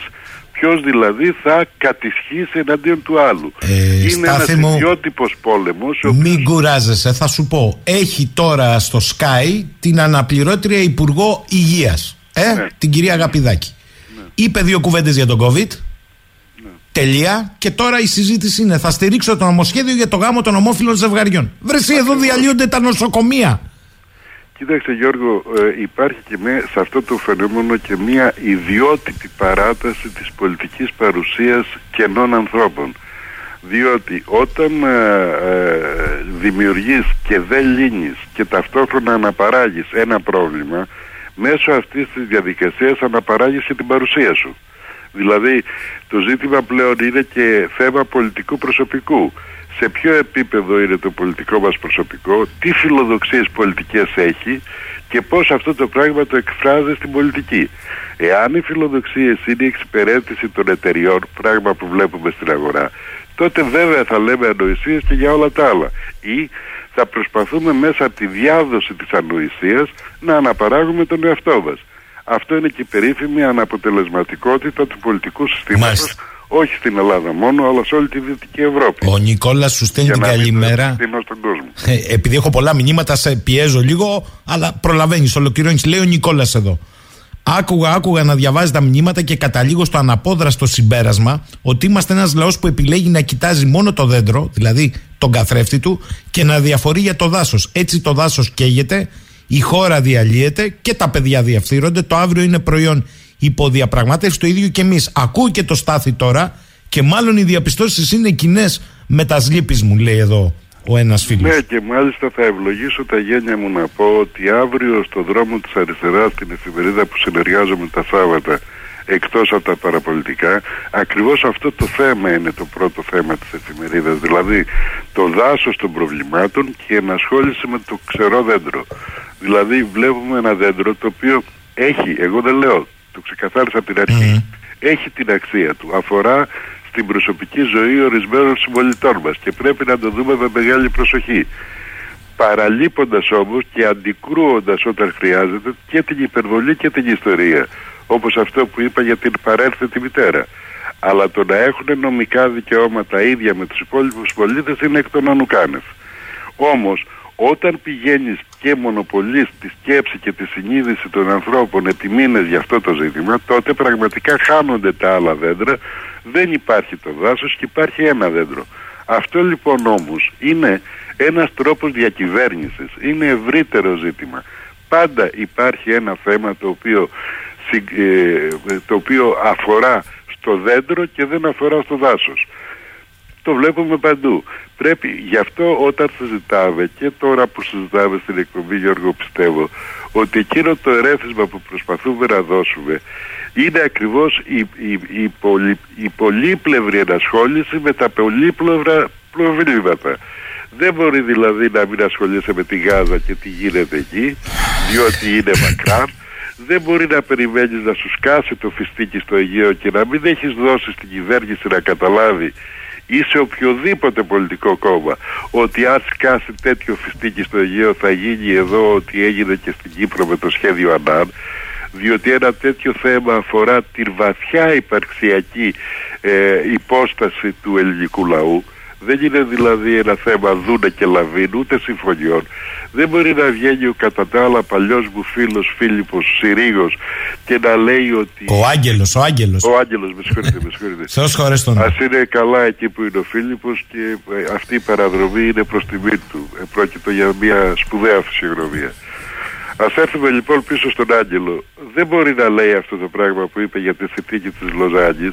Η συνθήκη της Λοζάνης δεν αναθεωρείται για έναν και απλό λόγο. Είναι διεθνής. Αφορά 7 κράτη. Οι παράμετροι όμως που υπάρχουν στη συνθήκη είναι αποτέλεσμα της συνθήκης. Είναι κρίσιμης και ζωτικής σημασίας για μας διότι αφορούν στην κυριαρχία μας στο Αιγαίο και στις θάλασσες. Εάν λοιπόν μπούμε σε μια λογική απομείωσης της ισχύως της Ελλάδας στις θάλασσες, εάν καταργήσουμε το μέγα κράτος της θαλάσσης που λέγαμε από την αρχαιότητα και δεχτούμε μια υποχώρηση σε αυτά τα θέματα, τότε το λίκνο του ελληνισμού που είναι αυτό που κοροϊδευτικά λέγανε κάποιοι το Αιγαίο ανήκει στα ψάρια του χωρίς να λέ, ξέρουν τι λένε, το λίκνο λοιπόν του ελληνισμού θα οδηγηθεί σε μαρασμό. Αυτός ο μαρασμός είναι υπαρξια- υπαρξιακός. Οι Έλληνες τον αντιλαμβάνονται σε όποια κατάσταση και αν βρίσκονται. Και κατά τούτο οι κυβερνώντες θέλουν ε, να αποφύγουν την αντίδραση του λαού πηγαίνοντας το πράγμα λαού-λαού με μια πληροφόρηση η οποία ε, είναι ελεγχόμενη και βεβαίως εποφελούμενη η κυβέρνηση από το γεγονός ότι δεν υπάρχει στην ουσία αντιπολίτευση πριν ε, μικρών δυνάμεων ε, όπως είναι το ΚΚΕ οι οποίες όμως δεν έχουν την ισχύ να θέσουν αυτά τα θέματα στην κοινωνία προς συζήτηση και ενίοτε δεν έχουν και τη διάθεση. Ε, Εγώ δεν θα κάνω κρίση προφέσορ, λέει ο- δεν ξέρω τι από τα δύο συμβαίνει, αλλά όμως συμβαίνει. Διότι θα περίμενα πάρα πολύ ε, ε, έντονα και με μεγάλη προσδοκία αυτά τα θέματα να τίθενται από τα πολιτικά κόμματα εκείνα μάλιστα τα κόμματα που ισχυρίζονται ότι είναι φιλολαϊκά. Μισό, μισό. Διότι αν, μισό λεπτό να το Ναι, τελειώσω, ναι. αυτό το θεωρώ πολύ σημαντικό. Διότι αν η ταυτότητα του λαού δεν είναι εδρεωμένη στην ταξική του και την εθνική του υπόσταση, τότε ο λαός είναι στον αέρα. Ε, μα, ε, ε, εδώ είπε κάποιος από τους ηγέτες αυτών των κομμάτων, ο κύριος Κασελάκης, ότι να τελειώνουμε με τους διαχωρισμούς ταξικούς. Ναι, ο κύριος Κασελάκης Ε. είναι ένα εκφυλιστικό φαινόμενο ενός κόμματος που εκφυλίστηκε το ίδιο διότι διέσαιρε την αριστερά και την ιδεολογία της διότι κυβέρνησε υπό τις μνημονιακές εντολές και ε, ε, έκανε πράγματα τα οποία δεν θα μπορούσε ένα δεξιό κόμμα να κάνει. Συνεπώς ο εκφυλισμός του ΣΥΡΙΖΑ που οδήγησε σε έναν ηγέτη όπως είναι ο κύριος Κασελάκης που νομίζω ότι η τροχιά του θα είναι βραχία ε, δεν έχει πια πολιτική σημασία. Πολιτική σημασία έχει τι μπορεί να ανασυγκροτηθεί στη θέση αυτού που κατέστρεψε ο ΣΥΡΙΖΑ, δηλαδή πώς μπορούν να ανασυγκροτηθούν λαϊκές, ταξικές και εθνικές δυνάμεις οι οποίες θα μπορούν να υπερασπιστούν το λαό ή να δώσουν στο λαό τη δυνατότητα να υπερασπίζεται ο ίδιος τον εαυτό του. Δηλαδή το νομοθετικό πλέγμα, διότι αυτό είναι στην ουσία η δημοκρατία, το νομοθετικό πλέγμα που βάζει τους πολίτες ε, ε, ε, σε τέτοια θέση που να μπορούν να υπερασπίζονται τα συμφέροντά τους. Στάθη μου, λοιπόν, άκου εδώ τώρα. Λέει ο φίλος ο Γιώργος από το Εγκόμπιγκ της Σουηδίας. Καλημέρα. Επειδή όλοι όμως αυτοπροσδιορίζονται πλέον, έτσι και εγώ θα ήθελα να σας ενημερώσω ότι από σήμερα για να είμαι τρέμπντι, είμαι semi-bisexual και πηγαίνω μόνο με γυναίκες. Την ίδια ώρα στην Αμόχωστο οι Τούρκοι κατεβάζουν βαρύ οπλισμό. Καλημέρα σε όλους. Μια χαρά το είπε και πραγματικά έγραψε. Ε, στην πολύ κρύα κατά τα άλλα Σουηδία διότι ε, ζουν εκεί αυτή την περίοδο με πολύ χαμηλές θερμοκρασίες και εύχομαι σε όλους να ε, το αντέξουν. Ε, όμως πραγματικά λέει αυτό που είναι το λογικό δηλαδή ότι η αλήθεια δεν υπάρχει χωρίς την απόδειξή της. Ε, Νίκος, Νίκος, όπα κύριε ε, Στάθη μου λέει να, να τα προσέξετε λίγο αυτά που λέτε διότι τα ίδια λέει και ένας αγαπημένος σας φίλος στο Twitter ο Τετράδης και το προοδευτικό λουμπεναριό τους κράζει όλους. Ναι, γιατί ο Τετράδης, ο οποίος ήταν στην ελευθεροδυτία ο καιρός, το λέω για τους ε, ακροατές μας, είναι ένας πατριώτης αριστερός, δεν είναι ένα άφηρμα, δεν λέει φλήνα φλήματα, αλλά λέει πράγματα τα οποία χρειάζονται σκέψη για να υποθούν. Αν αυτό δεν αρέσει ε, σε μια μεγάλη ε, μερίδα του κόσμου που έμαθε ε, σε, στις ευκολίες αυτές ε, δεν ε, πειράζει, θα, κάποια στιγμή θα προβληματιστεί και θα παρακολουθήσει αυτή τη σκέψη. Το να λιδωρεί κανείς αυτό που δεν καταλαβαίνει είναι το πιο εύκολο πράγμα και είναι πανάρχαιο. Σιγά σιγά όμως εγώ πιστεύω πάντα ότι αυτοί που λιδωρούν αυτό που δεν καταλαβαίνουν στο τέλος προβληματίζονται με αυτό που δεν καταλαβαίνουν και ψάχνουν να δουν τις διαστάσεις του. Υπ' αυτή την έννοια μια χαρά κάνει ο Τετράδης και τα λέει όπως τα λέει. Ο Λευτέρης λέει κύριε Στάθη επειδή είστε κατά τη γνώμη μου ένας από τους πιο ενεργούς διανοούμενους στην πράξη. Έχετε ιδέα τι έχει περάσει μέσω του Ινστιτούτου Εκπαίδευσης πάνω στα ζητήματα που αφορούν και τα παιδιά και τις σχέσεις στην οικογένεια και τους γονιούς ε, γονιός Α είπατε, γονιός Β και τα λοιπά. Θέλετε να πείτε λίγο ότι δεν είναι πυρηνικό θέμα αυτό τελικά; Θέλω να πω και το γράφω 30 χρόνια τώρα ότι αυτά που συμβαίνουν στο εκπαιδευτικό σύστημα είναι αποδομητικά ότι οι εκπαιδευτικοί μας έχουν μεγάλη ευθύνη που τα αποδέχτηκαν ότι αυτή η διαδικασία εξελίσσεται εις βάρος μας διαρκώς διότι δεν είναι δυνατόν να αφαιρείς τα ανθρωπιστικά γράμματα από το πρόγραμμα σπουδών και να εισάγεις την ε, κατανόηση της γλώσσας μέσα από διαφημιστικά κείμενα ε, ή συνταγές μαγειρικής ότι αυτό δεν είναι εκπαιδευτική διαδικασία νέου τύπου ότι είναι μια εκπαιδευτική διαδικασία που χωρίζει τους αμνούς και τα, από τα ερήφια εγκαίρως δηλαδή κάνει ένα διαχωρισμό εκπαιδευτικό τέτοιο που να καταλήξει το σύστημα να έχει στη διάθεσή του εργατικό προσωπικό αυτό που λέμε με δεξιότητες και μόνο τα στελέχη που χρειάζεται, τους άλλους που θα περάσουν από τα καλά σχολεία τα οποία καλά σχολεία με τη σειρά τους, αν προσέξετε, ακολουθούν εκπαιδευτικά προγράμματα που οι πολλοί θα τα έλεγαν παλαιού τύπου. Διότι χρειάζονται ανθρώπους που να ξέρουν Αντιγόνη, να ξέρουν Επιτάφιο, να ξέρουν Σέξπιρ και δεν χρειάζονται ανθρώπους ε, οι οποίοι μπορούν να έχουν δεξιότητες όποιου τύπου τους οποίους τους, ε, θα τους χρησιμοποιήσουν ε, για τις δουλειές τους.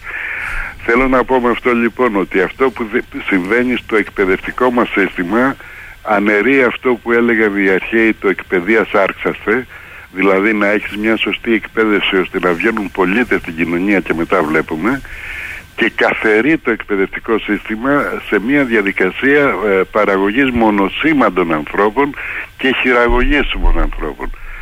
Αυτή η συζήτηση ας πούμε που γίνεται για τα ιδιωτικά πανεπιστήμια. Θα Θε- πληρώσεις τη χειραγώγηση με πτυχίο. Θα την πληρώσεις. Ε, βέβαια. Μάλιστα. Πείτε μου ένα ε, σοβαρό κράτος, κανένα δηλαδή, ε, εν τέλει, είτε είναι σοβαρό είτε όχι, που να έχει ιδιωτικά πανεπιστήμια. Ούτε ένα. Εμείς συζητάμε εδώ γι' αυτό, σαν να λέμε ότι θα έρθει εδώ μια ιατρική σχολή περιοπής από, τη, από οποιοδήποτε κράτος, Δύσης ή Ανατολής, να δημιουργήσει μια ιατρική σχολή ανάλογη με αυτή που έχουμε εμείς εδώ και να βγάλει γιατρούς αυτού του επίπεδου. Αυτό είναι αδύνατον. Πρώτον διότι δεν υπάρχουν τα χρήματα για να κάνουν κάτι τέτοιο και δεύτερον εάν τα είχαν δεν θα κάνουν ποτέ μια επένδυση που δεν θα απέδιδε διότι δεν θα είχαν κέρδη. Συνεπώς πάλι συζητάμε περιόνους σκιάς, πάλι συζητάμε νου παικτής, απλώς και μόνο για να διευκολύνουμε κάποιους πονηρούς οι οποίοι θα εμφανίζουν σχολές επίπεδου κάτω από τα ΤΕΗ ως πανεπιστήμια ιδιωτικά ή όποιου άλλου τύπου μη κερδοσκοπικά ή όπως αλλιώς και αν τα ονομάσουν διότι και πάλι είναι θέμα ονομασίας και όχι ουσίας. Λοιπόν, αυτή η εκπαιδευτική διαδικασία λοιπόν που είναι καταστροφική συμβαίνει να ε, ε, εξελίσσεται, να εμφανίζεται και να διατυπώνεται σε όλους τους κρίσιμους τομείς μιας κοινωνίας. Αυτό λοιπόν είναι το πρόβλημα, τι συμβαίνει στις δομές της κοινωνίας μας και αν δούμε αυτό που συμβαίνει αφορά όλα όσα ζούμε, από την ακρίβεια ως τις εργασιακές σχέσεις, από το ασφαλιστικό σύστημα ως τη βία στους δρόμους.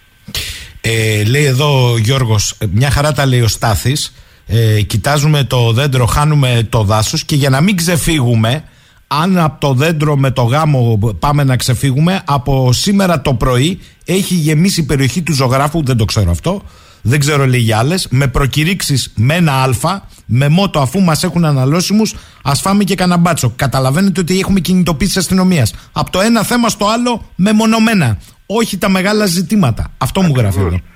Ένα από τα μεγάλα ζητήματα, ας πούμε, είναι η λειτουργία αυτής της αστυνομίας. Γιατί υπάρχει αστυνομία, για να μην υπάρχει τροχέα στους δρόμους, για να κυνηγάει διαδηλωτές ή για να αστυνομεύει και να συγκρατεί και να αποτρέπει το έγκλημα.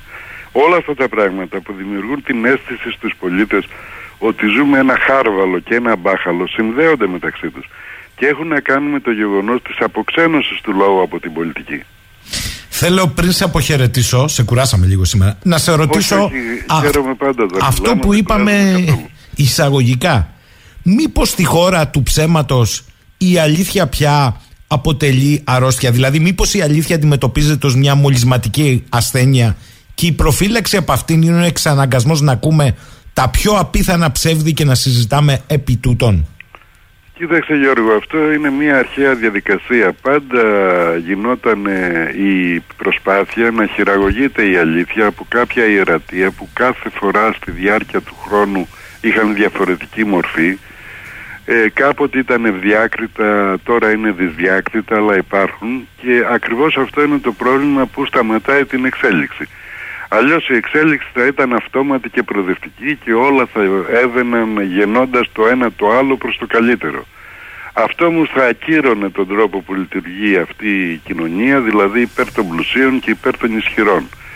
Όσο λοιπόν ε, ε, οι ίδιοι οι πολίτες δεν βλέπουν και δεν δημιουργούν πολιτικές δυνάμεις, διότι μην ξεχνούμε ότι τα κόμματα τα δημιουργούν οι πολίτες και τα κόμματα πρέπει να εκφράζουν τις ανάγκες των πολιτών. Τα κόμματα είναι θεσμοί της δημοκρατίας. Όταν λοιπόν αυτό το πράγμα παραλύει σιγά σιγά και έχει παραλύσει εδώ και πολλά χρόνια υπέρ των εταιριών και υπέρ των σχημάτων εκείνων τα οποία δεν έχουν να κάνουν με τις ανάγκες του λαού και με τις δυνατότητες του λαού και τα δικαιώματα του λαού διότι δεν υπάρχουν μόνο ανάγκες υπάρχουν και δυνατότητες οι οποίες δυνατότητες αν άνθιζαν θα έλυναν πάρα πολλά προβλήματα. Όταν λοιπόν ο καλός γιατρός σε ένα νοσοκομείο υπομένει την τύχη του 20 χρόνια και μετά παρετείται σημαίνει ότι ακυρώνεται αυτή η διαδικασία του καλού δηλαδή της δυνατότητας. Διότι ο γιατρός αυτός εξυπηρετεί την ανάγκη τη δική μου που είμαι ασθενής και το κάνει με τον καλύτερο τρόπο αλλά δεν εξυπηρετείται η δυνατότητα η δική του να το κάνει δηλαδή εξωθείται είτε στο περιθώριο στο νοσοκομείο που δουλεύει είτε στην έξοδο από το νοσοκομείο που δουλεύει Αυτά όμως είναι πράγματα που αφορούν εμένα ως ασθενή αλλά και εμένα ως υγιή και τον κάθε εμένα διότι είπαμε και πριν στην αρχή της συζήτησης ότι αυτό που μας τρώει το κεφάλι είναι η ιδιώτευση. Δεν είναι τυχαίο, θα επαναλάβω το κλισέ των αρχαίων που ο ιδιώτης σήμαινε τον ηλίθιο.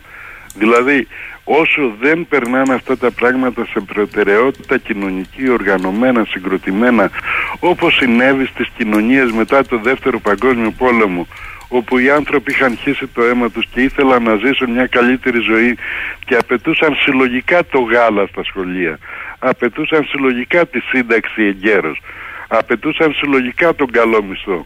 Όσο λοιπόν πήγαινε έτσι το πράγμα, η ανθρωπότητα έκανε βηματάκια προς τα μπρος.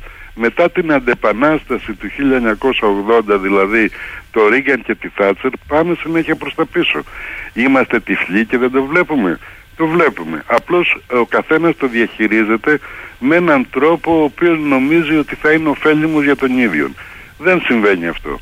Αυτός ο τρόπος στην ουσία τον καταστρέφει. Περιέρχεται μετά σε θέση αδυναμίας, περιέρχεται σε θέση ε, απογοήτευσης και αποξενώνεται. Αυτή είναι η διαδικασία που ωφελεί κάλλιστα το σύστημα, είναι ο καλύτερος τρόπος για να λειτουργεί και θυμίζει το στρατόπεδο συγκέντρωσης που όλοι ζούμε σε αυτό και μας παρηγορεί το γεγονός ότι κάποιος είναι σε χειρότερη βάση από μας σε χειρότερη κατάσταση. Εξού και ο κοινωνικός αυτοματισμός. Και χωρίζονται οι άνθρωποι σε, με, με λάθος τρόπο. Ιδιωτικοί υπάλληλοι εναντίον δημοσίων υπαλλήλων. Αγρότες εναντίον επιστημόνων μα όλοι στην πραγματικότητα είναι εργαζόμενοι. Δηλαδή βγάζουν τα προστοζήν με τον υδρότα του προσώπου τους. Είναι η θέση τους σχεδόν βιβλική. Αν λοιπόν αυτοί οι άνθρωποι δεν ενώνονται μεταξύ τους ώστε να αναδειχθεί η εργασία ως ο κριτής των πραγμάτων και όταν λέω κριτής των πραγμάτων εννοώ τις απολαβές και τις άμεσες και τις έμεσες. Να έχεις σχολείο, να έχεις νοσοκομείο, να έχεις ασφαλιστικό σύστημα, να έχεις οδική κυκλοφορία, να έχεις διοίκηση. Όταν λοιπόν αυτά αφαιρούνται και είναι θέμα ε, προγραμμάτων, επιδοτήσεων, ε, εξύψους ε, επιλογών, θα κάνουμε αυτόν τον δρόμο, θα κάνουμε εκείνο το φράγμα, θα ωφεληθούν οι εργολάβοι, αλλά θα μείνουν τα παιδιά αμόρφωτα, αλλά ο δρόμος που θα φτιαχτεί θα καταρρεύσει με την πρώτη πλημμύρα. Όλα αυτά τα πράγματα αναπαράγουν τα ίδια προβλήματα που συζητούμε 40 χρόνια που ήμασταν νέοι και γεράσαμε. Στάθης Σταυρόπουλος, μία ακόμη Παρασκευή ε, το γέμισε το πρωινό μας για τα καλά σήμερα. Λοιπόν, συνεχίζουμε και καλωσορίζουμε σήμερα στη συχνότητα του 984 και τον κύριο Δημήτρη Κουβελά, καθηγητή κλινικής φαρμακολογίας και εσχάτως μετά τις τελευταίες εκλογές και επικεφαλής πολιτικής κίνησης πνοή δημοκρατίας. Κύριε Κουβελά, καλημέρα σας. Καλημέρα, καλημέρα κύριε Σαχίνη. Κύριε Χαίρομαι και εγώ, και εγώ χαίρομαι που είστε κοντά μας σήμερα και θέλω να ξεκινήσω με αυτό που τις τελευταίες δέκα ημέρες έχει έρθει μπροστά αλλά εκ με κάτι άλλο που έχει έρθει μπροστά. Εννοώ δηλαδή αυτή την καταγεγραμμένη επικοινωνιακά αύξηση των ε, κρουσμάτων κοκτέιλ ε, γρυπών, ιώσεων, covid και πάει λέγοντας όπου ξαφνικά οι αρμόδιες αρχές ξανάρχισαν να θυμούνται ότι φυσκάρουν τα νοσοκομεία, ανεβαίνει ο αριθμός εβδομαδία των νεκρών. Βέβαια, φυσκάρουν τα νοσοκομεία. Τα νοσοκομεία φυσκάρουν κάθε μέρα, αλλά μάλλον όταν θες να κρύψεις το πρόβλημα κάτω από το χαλί, πρέπει να το φορτώσεις αλλού. Αλλά σήμερα, για παράδειγμα, η αναπληρώτρια Υπουργός Υγείας, ο λίγων μίλησε για αυτά και περισσότερο μίλησε για το νομοσχέδιο για το γάμο των ομόφυλων ζευγαριών. Μήπως τελικά κοιτάμε το δέντρο για μια φορά ακόμη και χάνουμε το δάσος; Κύριε Σαχίδη, νομίζω ότι πλέον έχει γίνει συνείδηση στους σκεπτόμενους συμπολίτες μας ότι πάντα ένα καθεστώς ακολουθεί τις ίδιες τακτικές. Ε, Κάνει το να δείχνει τ' άλλο κτλ. Και δεν είναι μόνο ο γάμος των ομοφυλόφιλων, έχει να κάνει και με το ότι, για παράδειγμα, έτσι κάτι απλό και βεβαιωμένο, εμείς έχουμε μπροστά μας τους λογαριασμούς της ΔΕΗ, πρόκειται να πάρουμε τα, τα καινούργια τιμολόγια, τα πράσινα, τα κόκκινα και, και ξέρω εγώ, πορτοκαλιά, ξέρω πόσα άλλα έχουν βγάλει. Και αυτό που δεν παρατηρεί κανένας είναι ότι πουλα, αγοράζουμε τέσσερις φορές μεγαλύτερη, σε μεγαλύτερη τιμή την κιλοβατόρα από όλη την υπόλοιπη Ευρώπη. Και αν σκεφτείτε ότι η, το ρεύμα αγοράζει από τους παρόχους 0,5-0,4 λεπτά, καταλαβαίνετε ότι εμείς να το πληρώνουμε πάνω από 20 είναι πραγματική εσχροκέρδεια. Ε, πόσο βγάζουν αυτοί οι πάροχοι τέλος πάντων. Στον δε λογαριασμό της ΔΕΗ, να σας θυμίσω ότι πέρα από την α, κατανάλωση ρεύματος που μας χρεώνουν, ίσως να το έχετε παρατηρήσει, περισσότεροι βέβαια δεν τα βλέπουν αυτά, είναι κάτι εξτρά εξαδά, ε, ε, έξοδα που εγώ δεν καταλάβαινα τι είναι και ρώτησα και έμαθα ότι ουσιαστικά πληρώνει ο καταναλωτής τα δίκτυα τα καινούργια που στείνονται σε όλη την Ελλάδα προκειμένου να μεταφέρεται το ρεύμα από τις παραγωγικές πηγές, είτε είναι αιμογεννήτρες, είτε είναι φωτοβολταϊκά, είτε είναι υδροελεκτρικά, είτε είναι θερμοελεκτρικά, οπουδήποτε, στα μεγάλα κέντρα όπου χρειάζεται παραπάνω ρεύμα, για παράδειγμα, για να φορτίζουν τα καινούργιου τύπου αυτοκίνητα και αυτά δεν τα πληρώνει η εταιρεία η οποία εισπράττει, τα φορτώνουν απευθείας στον καταναλωτή. Όπως καταλαβαίνετε, αυτό είναι ένα πάρα πολύ έσχρο πράγμα. Κανένας δεν μιλάει, κανένας δεν το συζητάει, κανένας δεν μας λέει γιατί εμείς πρέπει να είμαστε συνεταιροί στα έξοδα των uh, δαπανών δικτύων και άλλα τέτοια κοσμοϊστορικά γεγονότα. Έχετε λοιπόν προφανώς δίκιο, έχει στηθεί ένα σύστημα απόκρυψης της γνώσης μέσα από υπερπληροφόρηση. Είναι αυτό που έχω πει πολύ συχνά μια καλλιέργεια της αντιγνώσης προκειμένου πραγματικά να είμαστε κινησμένοι και να μην διαμαρτυρόμαστε για όλα αυτά που μας κάνουν άμεσα ή έμεσα. Άρα το ενοχλητικό εδώ είναι η αλήθεια στην εποχή της ε, ψευδολογίας ή έχουμε περάσει στο ότι καταλαβαίνουμε πια τα πάντα και φτάσαμε στο να συγχωρούμε τα πάντα, μια κοινωνική αφασία. Ε, νομίζω ότι είναι ταυτόχρονα και τα δύο. Σε άλλους δουλεύει το ένα, σε άλλους δουλεύει το άλλο. Τα κάνουν όλα μαζί και ό,τι πιάσει. Είναι μας δίνουν όλο το μενού και ο καθένας διαλέγει αυτό που θέλει προκειμένου να συνεχίσει να κοιμάται ο λόρχο. Για να πάω λίγο στο αμυγός αντικείμενο σας. Αυτή η κουβέντα των τελευταίων δέκα ημερών πάλι όπου ξανανακαλύψαμε τα μέτρα δημόσιας υγείας που όμως έχουμε καταδείξει 3,5 χρόνια ότι μόνο τέτοια δεν είναι. Μόνο μέτρα δημόσιας υγείας. Τι σας λέει επί της ουσίας; Κύριε Σαχίνη, είστε στο ζευγάρι, άντε να είναι τριάδα ανθρώπων που μου κάνατε την τιμή να με ρωτάτε από την αρχή της πανδημίας και να έχω έτσι ένα διάβλο επικοινωνίας και με τον κόσμο. Και θα θυμάστε επίσης ότι εγώ δεν ενοχλώ ποτέ να πάρω να πω το κοντό μου και το μακρύ μου, είναι απαντάω σε ερωτήσεις. Θα θυμάστε δε, επειδή ήσασταν από αυτούς που από τους πρώτους με, με ανακαλύψατε εντός εισαγωγικών, ότι πάντα έλεγα ότι δεν είναι αυτά τα μέτρα δημόσιας υγείας που θα έπρεπε να παίρνονται. Κάνουμε λοιπόν κάτι δίπλα. Αυτό λοιπόν το δίπλα, επειδή ξέρουμε επιστημονικά ότι δεν πρόκειται να δουλέψει, ίσως μπορεί και να χειροτερέψει όπως παρατηρήσαμε εκ των γεγονότων, ε, το κάνουμε ως άλοθη προκειμένου είτε να δικαιολογούμε την πολιτική της κυβέρνησης, ότι καλώς τα κάνουμε όλα, είτε γιατί πραγματικά προτιθέμεθα να δημιουργήσουμε πανικό στον κόσμο. Το δεύτερο ακούγεται λίγο συνωμοσιολογικό, αλλά εν της πράγμαση μάλλον δεν είναι γιατί μας το λένε φορά παρτίδα. Να σας θυμίσω ότι ο Επίτροπος στην Ευρώπη, ο κ. Σχοινάς, δήλωσε ότι φυσικά και ξέραμε τα μονοκλονικά αντισώματα, αλλά δεν τα θέλαμε γιατί θέλαμε να εξαντλήσουμε τα εμβόλια. Να θυμίσω όμως ότι τα, τα, τα αντισώματα ήταν νωρίτερα στην αγορά από τα εμβόλια, άρα λοιπόν υπήρχε μια πρόθεση να περιμένουν, ναι, αλλά το περιμένω σημαίνει ότι πεθαίνει κόσμος. Αυτό λοιπόν είναι ευθύνη. Δεν είναι ε, κάτι απλό, άντε μας συνέβη, το έφερε ξέρω εγώ, ο Θεός, η τύχη, η κακή η μοίρα. Είναι, είναι πράγματα τα οποία γίνονται εσκεμμένα. Άρα λοιπόν κάποιος πρέπει να πληρώσει και το αντίθετο. Κάτι που φυσικά όπως διαπιστώνεται δεν γίνεται. Στη συνέχεια σκέφτηκαν όλα αυτά τα ανόητα μέτρα, ανόητα μέτρα όπως το lockdown, οι μάσκες, τα καταστρώματα των πλοίων, αλλά μπορούσαμε να μπαίνουμε στο αεροπλάνο ένας πάνω στον άλλον. Το μετρό δεν σταμάτησε να λειτουργεί, φυσικά μπορούσαμε μάσκες ενώ πάνω στην οδηγία της μάσκας γράφεται ότι δεν προστατεύει από ήλιου και λοιμώξεις. Δηλαδή, είναι σαν, να σας δίνω ένα τρίψιο κουτάλι για να φάτε σούπα. Δεν, δεν, δεν γίνεται αυτό το πράγμα. Είναι λοιπόν πάρα πολλά αυτά που συνέβησαν, όλοι τα έχουμε ζήσει. Έχουμε καταστρέψει την οικονομία, έχουμε καταστρέψει τον κοινωνικό ιστό, έχουμε καταστρέψει οικογένειες και από εκεί και πέρα καθόμαστε και συζητάμε πάλι για τα ίδια μέτρα τα οποία εν γνώση μας δεν αποδίδουν. Και φυσικά δεν αντιδράει μαζικά ο κόσμος.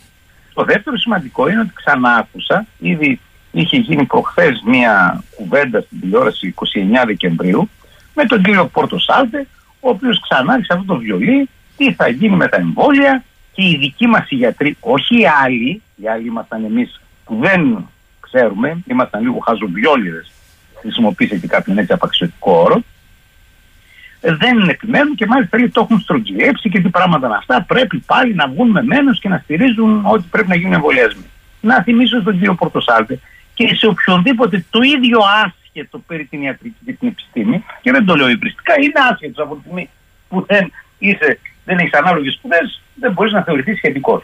Ότι αυτή η δυναμική παρακολούθηση που κάνουμε σε όλα τα φάρμακα που το λέμε φάρμακο επαγρύπνηση είναι μια τυπική διαδικασία του κράτους στην Ελλάδα ασκείται από τον ΕΟΚ την κάνουμε ώστε να μαζέψουμε παρενέργειες και ακόμα και σίγουροι να ήμασταν για κάτι όταν δούμε φάτα κάρτα τις κίτρινες κάρτες που μαζεύονται το μαζεύουμε έτσι λοιπόν ίσως θα πρέπει κάποιος να ενημερώσει τον κύριο Πορτοζάλτη ότι όλοι αυτοί οι υπέρμαχοι των εμβολίων οι εμβολιολάγνοι γιατροί, συναδέλφους δεν μπορώ να τους πω γιατί δεν είναι ε, επί της ουσίας μπορεί να είδαν τι έχει συμβεί και να το μάζεψαν, αλλά από την άλλη μεριά δεν λένε επισήμως πόσο χάλια τα κάνανε. Άρα λοιπόν ο κύριος Πορτοζάλτε προφανώς είναι ένας υπέρμαχος μιας λάθος πρακτικής, μιας εγκληματικής πράξης στην οποία προέβη το ελληνικό δημόσιο και ίσως όχι μόνο και από εκεί και πέρα με το που βγήκε ο Πορτοσάλτε και από τη στιγμή που τα μέσα είναι αυτά που κανονίζουν την πραγματική αλήθεια βγήκαν πάλι δύο-τρει ακόμα γιατροί επιστήμονες και ξανάρχισαν να λιβανίζουν εξουσία από τη στιγμή που στο μυαλό τους αυτή εκφράζεται δια στόματος του κυρίου Πορτοσάλτε. Παρ' όλα αυτά, κύριε Κούβελα, οφείλω να σας ρωτήσω, ε, με ή χωρίς κατασκευή, αυτό το εβδομαδιαίο δελτίο με αριθμό ανθρώπων που χάνονται ε, και θέλω να μας το, αν μπορείτε να μας το αποπληθωρήσετε από τι χάνονται τελικά, το εβδομαδιαίο δελτίο είναι ένα μάτι τη βδομάδα. Να το πω έτσι σχηματικά, γιατί κάποιοι θυμήθηκαν το μάτι τώρα τελευταία πάλι. Λοιπόν, ένα μάτι τη βδομάδα χάνεται. Ε... Ε, εγώ, εγώ θα έλεγα να ξεχάσουμε το μάτι, γιατί είναι αρκετά παλιό, να θυμηθούμε το τρένο. Είναι ένα τρένο τη βδομάδα. Μάλιστα. Καλά το λέτε. Γιατί το τρένο το κάναν οι ίδιοι άνθρωποι που κάνουν και αυτά. Το μάτι το κάναν άλλοι άνθρωποι. Συμφωνούν βέβαια εν γέννη στην πολιτική τους, αλλά τέλος πάντων είναι άλλοι. Τώρα, αυτό το τρένο λοιπόν που καταστρέφεται κάθε εβδομάδα, άνθρωποι που χάνονται, ναι. χάνονται από πάρα πολλές αιτίες. Ε, δεν είναι μόνο ο κορονοϊός ή μόνο η γρήπη.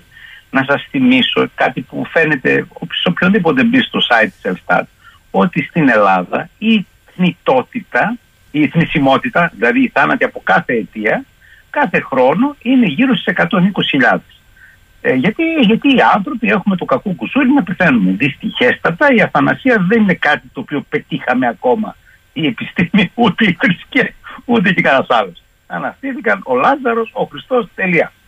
Άρα λοιπόν στην ουσία εμείς μιλάμε για περίπου, που είναι 120.000, για χίλιους θανάτους το μήνα. Άρα λοιπόν μιλάμε για 250 θανάτους τη βδομάδα. Αυτό είναι το φυσιολογικό και το αναμενόμενο κάθε χρόνο. Άντε ένα χρόνο μπορεί να είναι 200, τον άλλο χρόνο να είναι 300.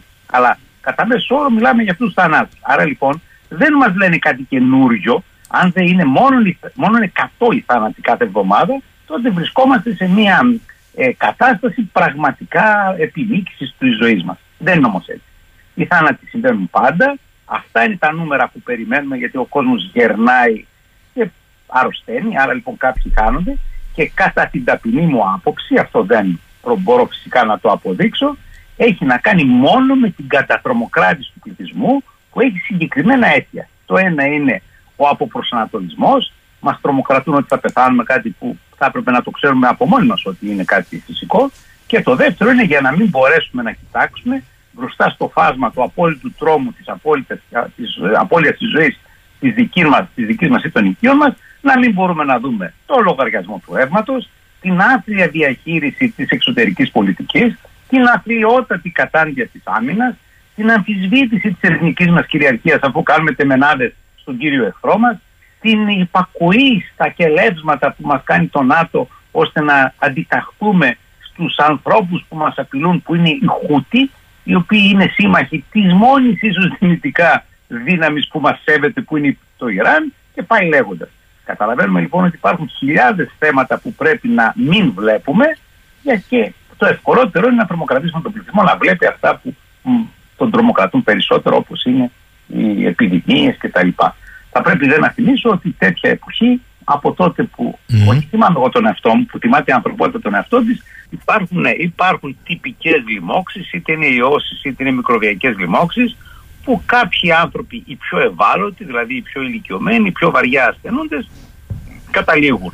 Δεν είναι λοιπόν κάτι ιδιόρυθμο μέσα στη μέση του χειμώνα, αρχές Γενάρη, να πεθαίνουν άνθρωποι παραπάνω από αυτά που παλιότερα λέγαμε κρυώματα δεν υπήρχε κανένας λόγος τόσα χρόνια να ψάχνουμε την ακριβή αιτία, ποιος ακριβώς ιό μας προσέβαλε.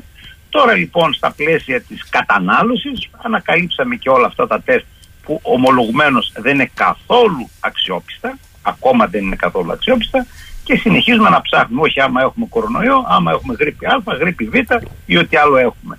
Πάντα λοιπόν οι ιώσεις αντιμετωπίζονται με τον ίδιο τρόπο και δεν χρειάζεται να ξέρουμε ποιος ακριβώς ιός μας έχει προσβάλει ο τρόπο που αντιμετωπίζουμε τις ιώσεις είναι μένουμε στο σπίτι, τα παιδάκια δεν πάνε στο σχολείο, τα φροντίζουμε, πίνουμε ζεστά υγρά, ό,τι μας έκανε η μαμά μας και η γιαγιά μας, παίρνουμε καμιά ασπιρίνη, κανένα Depon, καμία ιβουπροφαίνη για τον πυρετό, για να μην κάνουμε υπερφλεγμονή. Αν τρέχουν οι μητούλες και φαίνεται ότι έχει προχωρήσει η φλεγμονή, παίρνουμε αντισταμινικά, αποσυμφορητικά ρινός και περιμένουμε να περάσει αυτό που πάντα λέγαμε κάνει ο ιός τον κύκλο του. Μα είναι 24, μα είναι 48 ώρες, άντε να είναι τρεις μέρες, αυτό περνάει. Τώρα κάποιοι που είναι πραγματικά με πολύ βεβαρημένη υγεία μπορεί και να καταλήξουν. Αλλά είναι κάτι που γίνεται στους αιώνες των αιώνων να μην. Δεν είναι κάτι. Ούτε τρέχουμε στα νοσοκομεία για μια ίωση, γιατί εκεί καταραίει και το σύστημα υγείας, γιατί θα κολλήσει και ο εφραγματία, θα κολλήσει και αυτός που έχει πνευμονικό είδημα. Μα αυτό δεν γίνεται αυτή τη στιγμή μέσα στις ε, κλινικές ε, χυμαστοκύμα. Αυτό δεν συμβαίνει και έτσι. Φυσικά γίνεται αυτό κύριε Ταχίνη. Αυτό είναι το έγκλημα που έχει συμβεί. Εάν έχετε ακούσει τον δικηγόρο τον κύριο Αντωνιάδη, αυτό ουσιαστικά ορίζει ως πρωτόκολλο θανάτου. Δεν είναι ότι δόθηκαν κάποιες γραμμένες οδηγίες να τους πυροβολούμε στο κεφάλι, αλλά δόθηκαν οδηγίες που είναι αντίθετες με την, με την κοινή περιιατρική αντίληψη που είχαμε τόσα χρόνια. Και η οποία δεν έχει συμβεί κάτι για να αλλάξει, έτσι απλώς το αλλάξαμε κατόπιν κυβερνητικής παρεμβάσεως, στην οποία ομολογουμένως συμφωνεί και το σύνολο μάλλον της αξιωματικής και μία αντιπολίτευσης. Κύριε Κουβελά, ε, ρωτάει η φίλη Μαρία, τι γίνεται λέει με τη φαρμακευτική αντιμετώπιση ε, του κορονοϊού με διάφορα συσκευάσματα, γιατί είστε και καθηγητής κλινικής φαρμακολογίας, να μην το ξεχνάμε αυτό. Δεν το ξεχνάω καθόλου, είναι η μόνη πηγή εισοδήματος που έχω. Αλλιώς θα είχα πεθάνει από την πείνα. Λοιπόν, υπάρχουν τα τυπικά αυτά που είπα. Χρησιμοποιούμε αντιφλεγμονώδη, δηλαδή αντιφλεγμονώδη δεν είναι η παρακεταμόλη, γι' αυτό το λόγο εγώ σε αυτές τις περιπτώσεις προτιμάω την υποπροφένη που είναι το ίδιο ασφαλής για το στομάχι και άλλα πράγματα με την παρακεταμόλη. Κυκλοφορεί με εμπολικά ονόματα πολλά, είναι το αλκοφρέν, το νουροφέν, ξέρω εγώ, το έχει δύο-τρία τέτοια φάρμακα. Ε, ε, και, και ταυτοχρόνως συνιστάται η χρήση αντισταμινικών είναι πολύ κοινό στα φάρμακα, στα φαρμακεία, όπως είναι το Zyrtec, είναι ξέρω εγώ, το Aerius, είναι το... Έχει πολλά τώρα, δεν θυμάμαι ονόματα.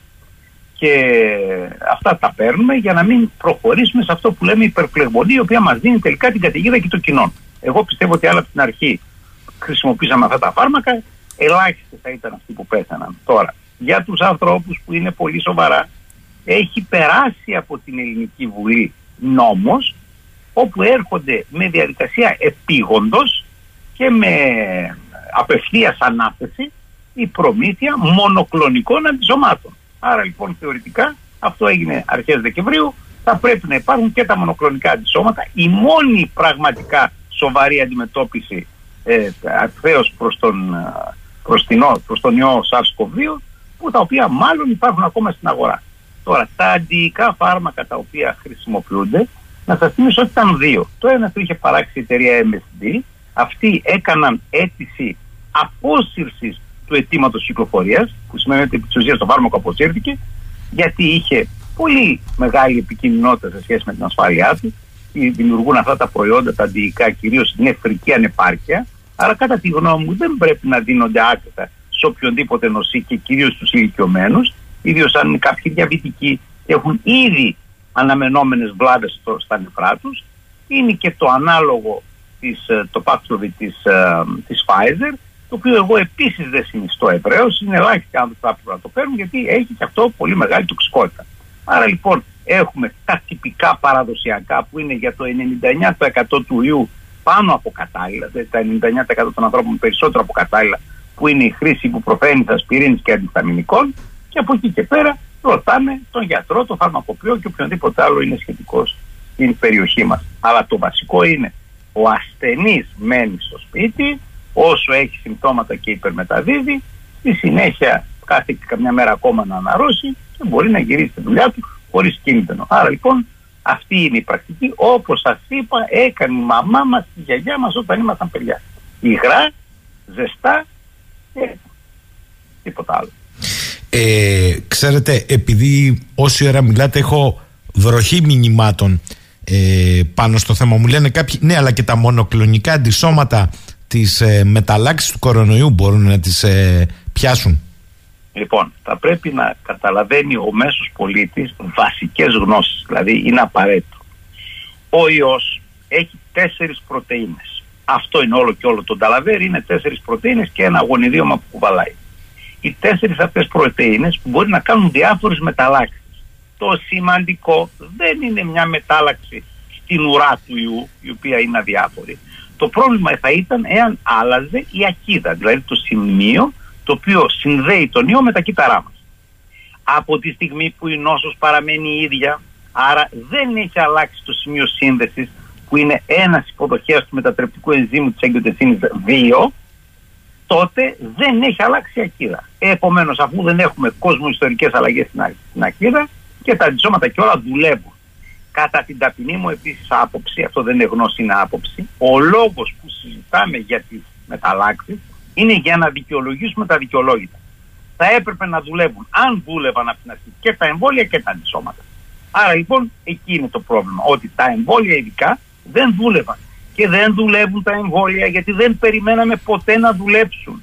Ίσως εσείς θυμάστε που εγώ από την αρχή έλεγα δεν πρόκειται να γίνουν εμβόλια. Δεν το έλεγα γιατί ε, είχα κάποια μυστική γνώση ή έκανα μία προφητεία, το έλεγα, γιατί οι ΙΣΑΣ, γνωστοί εδώ και τουλάχιστον 2.000 χρόνια, δεν αφήνουν μόνιμη ανοσία. Δηλαδή ο ίδιος ο ιός δεν αφήνει ανοσία. Γιατί περιμένουμε εμείς την ανοησία μας να φτιάξουμε εμβόλιο που θα αφήσει ανοσία; Δεν γίνεται τέλεια, έτσι είναι η φύση. Υπάρχουν ιοί για τους οποίους γίνεται ισόβια ανοσία, ή για τους οποίους γίνεται προσωρινή ανοσία και οι οποίοι δεν αφήνουν καθόλου ανοσία. Θα θυμάστε ίσως από τα παιδικά σας χρόνια στον υπηαγωγείο υπήρχαν μερικά παιδάκια ερχόντουσαν μια μέρα και ήταν μια εβδομάδα άρρωστα. Αυτά κάθε εβδομάδα κολούσαν κοινό κρυολόγημα. Δεν ήταν μια θυματίωση ή την άλλη πανούκλα, πάντα ήταν κοινό κρυολόγημα. Άρα λοιπόν κολλάμε και ξανακολλάμε. Δεν υπάρχει μόνιμη ανοσία. Για, τον, για τους ιούς της γρήπης που είναι άλλη κατηγορία ιών, μοιάζουν στα συμπτώματα γιατί είναι και αυτή ε, ε, η του ανώτερου αναπνευστικού, η γρήπη αφήνει ανοσία. Ο ιός της γρήπης αφήνει ανοσία. Ο λόγος που ανανεώνουμε κάθε χρόνο τα εμβόλια είναι γιατί υπάρχουν καινούργιες μεταλλάξεις της γρήπης και πρέπει να τα ανανεώνουμε. Αν όμως εμείς κολλήσουμε μία μορφή γρήπης που είχαμε κολλήσει και το 71, για εκείνη τη γρήπη έχουμε αντισώματα. Δεν χρειαζόμαστε περαιτέρω εμβολιασμό. Είναι λοιπόν κάποιες στρατηγικές που ακολουθούνται από τις αρχές που φροντίζουν τη δημόσια υγεία, αλλά δεν πρέπει να ξεχνάμε ποτέ και το στοιχείο του marketing. Άρα λοιπόν, εάν εγώ είμαι αναγκασμένος να κάνω κάθε χρόνο εμβόλιο, ε, κάθε χρόνο ξαναγοράζω ένα προϊόν. Είναι σαν την BIC. Όσο σε ξυρίζει την κρατάς, μετά την πετάς. Τώρα, κατά πόσο σε ξυρίζει, σε, σε ξυρίζει, ευτυχώς στο BIC το καταλαβαίνουμε μόνοι μας. Δυστυχώς τα φάρμακα πρέπει να συμβουλευόμαστε ειδικούς. Και ακόμα δυστυχέστερα, οι ειδικοί στα φάρμακα είμαστε πάρα πολύ λίγοι. Να σας θυμίσω ότι μια από τις προσπάθειές μου και ο λόγος της εμπλοκής μου τότε με τη δημόσια διοίκηση ήδη από το 10 και νωρίτερα μέχρι πρόσφατα, ήταν για να καταφέρω να μεταφέρω αυτή την η ιατρική ειδικότητα της κλινικής φαρμακολογίας στη χώρα μας. Είχε γίνει σε όλη την Ευρώπη εκτός από την Ελλάδα. Μέσα στα τελευταία χρόνια, δηλαδή ουσιαστικά το 2020, καταφέραμε και την κάναμε εξειδίκευση. Την πήραν κάποιοι άνθρωποι που είχαν τα προσόντα των μεταβατικών διατάξεων, δυστυχέστατα όμως, τα δύο νοσοκομεία που είχαν οριστεί ως υπεύθυνα για να δίνουν την εξειδίκευση, που ήταν το Παπαγεωργίου στη Θεσσαλονίκη και το και στην Αθήνα, δεν θυμάμαι τώρα το όνομα που ήταν, τέλος πάντων, το Ελπίς, το Ελπίς στην Αθήνα, και στη συνέχεια είχαμε πει να ενταχθεί και το νοσοκομείο της Αλεξανδρούπολης στο Πανεπιστημιακό, Πανεπιστημιακό και των Πατρών, για να έχουμε έτσι πιο καλή κάλυψη των α, νοσοκομείων που θα δίνουν την ειδικότητα. Ενώ λοιπόν είχαν θεωρηθεί ότι αυτά τα τέσσερα σημεία θα δίνουν την εξειδίκευση κλινικής φαρμακολογίας ώστε να έχουμε μια αξιοπρεπή συμβουλευτική προς το κράτος, δυστυχώς σταμάτησε τελείως τη διαδικασία. Υπάρχει μια επιτροπή που το φροντίζει. Εμένα με διώξαν από πρόεδρο της επιτροπής, αντικαταστάθηκα από κάποιους άλλους που μέχρι τότε δεν είχαν ασχοληθεί, δηλαδή δεν είχαν και κανένα ιδιαίτερο νταλγκά να γίνει η εξειδίκευση. Την πήραν λίγο έτσι ουρανοκατέβατα, όχι ότι δεν ξέρουν, απλώς δεν ενδιαφερόντουσαν. Αλλά τώρα περιμένουμε από αυτούς να ενδιαφερθούν. Το Παπαγεωργείο από τη στιγμή που εμένα με βγάλανε από τη διεύθυνση της, του τμήματος το οποίο θα έδινε την εξειδίκευση δεν έχει προχωρήσει ούτε σε πρόσληψη εξειδικευόμενων γιατρών ούτε σε κάποιο άλλο μέτρο εκπαίδευσης. Στην, ε, στην, στην Αθήνα δεν έγινε απολύτως τίποτα γιατί ο διευθυντή του ΕΛΠΙΣ και αυτός με κάποιο τρόπο δεν ε, αποκαταστάθηκε. Ε, στην Αλεξανδρούπολη ο μοναδικός γιατρός με ειδικότητα κλινικής φαρμακολογίας στο μεταξύ πήρε σύνταξη. Τώρα λοιπόν οι δύο καθηγητές φαρμακολογίας στην Αλεξανδρούπολη είναι βιολόγοι, άρα δεν μπορούν να δίνουν εξειδίκευση. Στην Πάτρα συνεχίζει να είναι ο κύριος Παναγιωτακόπουλο, ο οποίος έχει την εξειδίκευση, αλλά είναι στα πλαίσια των υπολείπων. Δεν υπάρχει ούτε η νομική αρχική πράξη για να είναι εξειδίκευση. Άρα αυτή η ειδικότητα δεν έχει προχωρήσει. Και επομένως είμαστε λίγο πίσω στο να μπορούμε να ενημερώνουμε την κυβέρνηση με ειδικούς, έστω και τη αρεσκία τους, οι οποίοι θα έπρεπε να έχουν αυτή την δομή. Άρα λοιπόν έχουμε σταματήσει για κάποιο Ένα τελευταίο περί των ιατρικών ερώτημα από το φίλο τον Νίκο. Υπάρχει λέει κάποιο σχόλιο από τον κύριο Κουβέλα για τον στρεπτόκοκο που ακούμε τελευταία για θανάτου σε γνωστό ιδιωτικό νοσοκομείο μέχρι και ακροτηριασμός ασθενούς και μετά από αρνητικό τεστ στρεπτόκοκου εντός του νοσοκομείου; Κοιτάξτε, ο στρεπτόκοκος, η στρεπτόκοκη δεν είναι ένας, είναι πολύ και η σταφυλόκοκη. Είναι μικρόβια τα οποία ζουν κατά κανόνα πάνω στο δέρμα μας. Είναι σαπροφυτικά, δεν μας ενοχλούν, δεν τα ενοχλούν.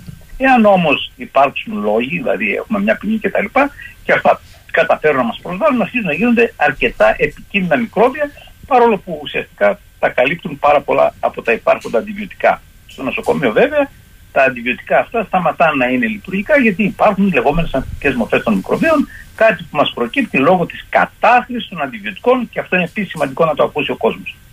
Ο στρεπτόκοκος λοιπόν είναι η μοναδική ίσως σοβαρή αιτία αμυγδαλίτιδας που μπορεί να μας σκοτώσει. Και γι' αυτόν τον λόγο υπάρχει strep test και στα φαρμακεία όπου με επίχρησμα από τις αμυγδαλέ μπορεί να δούμε αν ο στρεπτόκοκος είναι θετικός.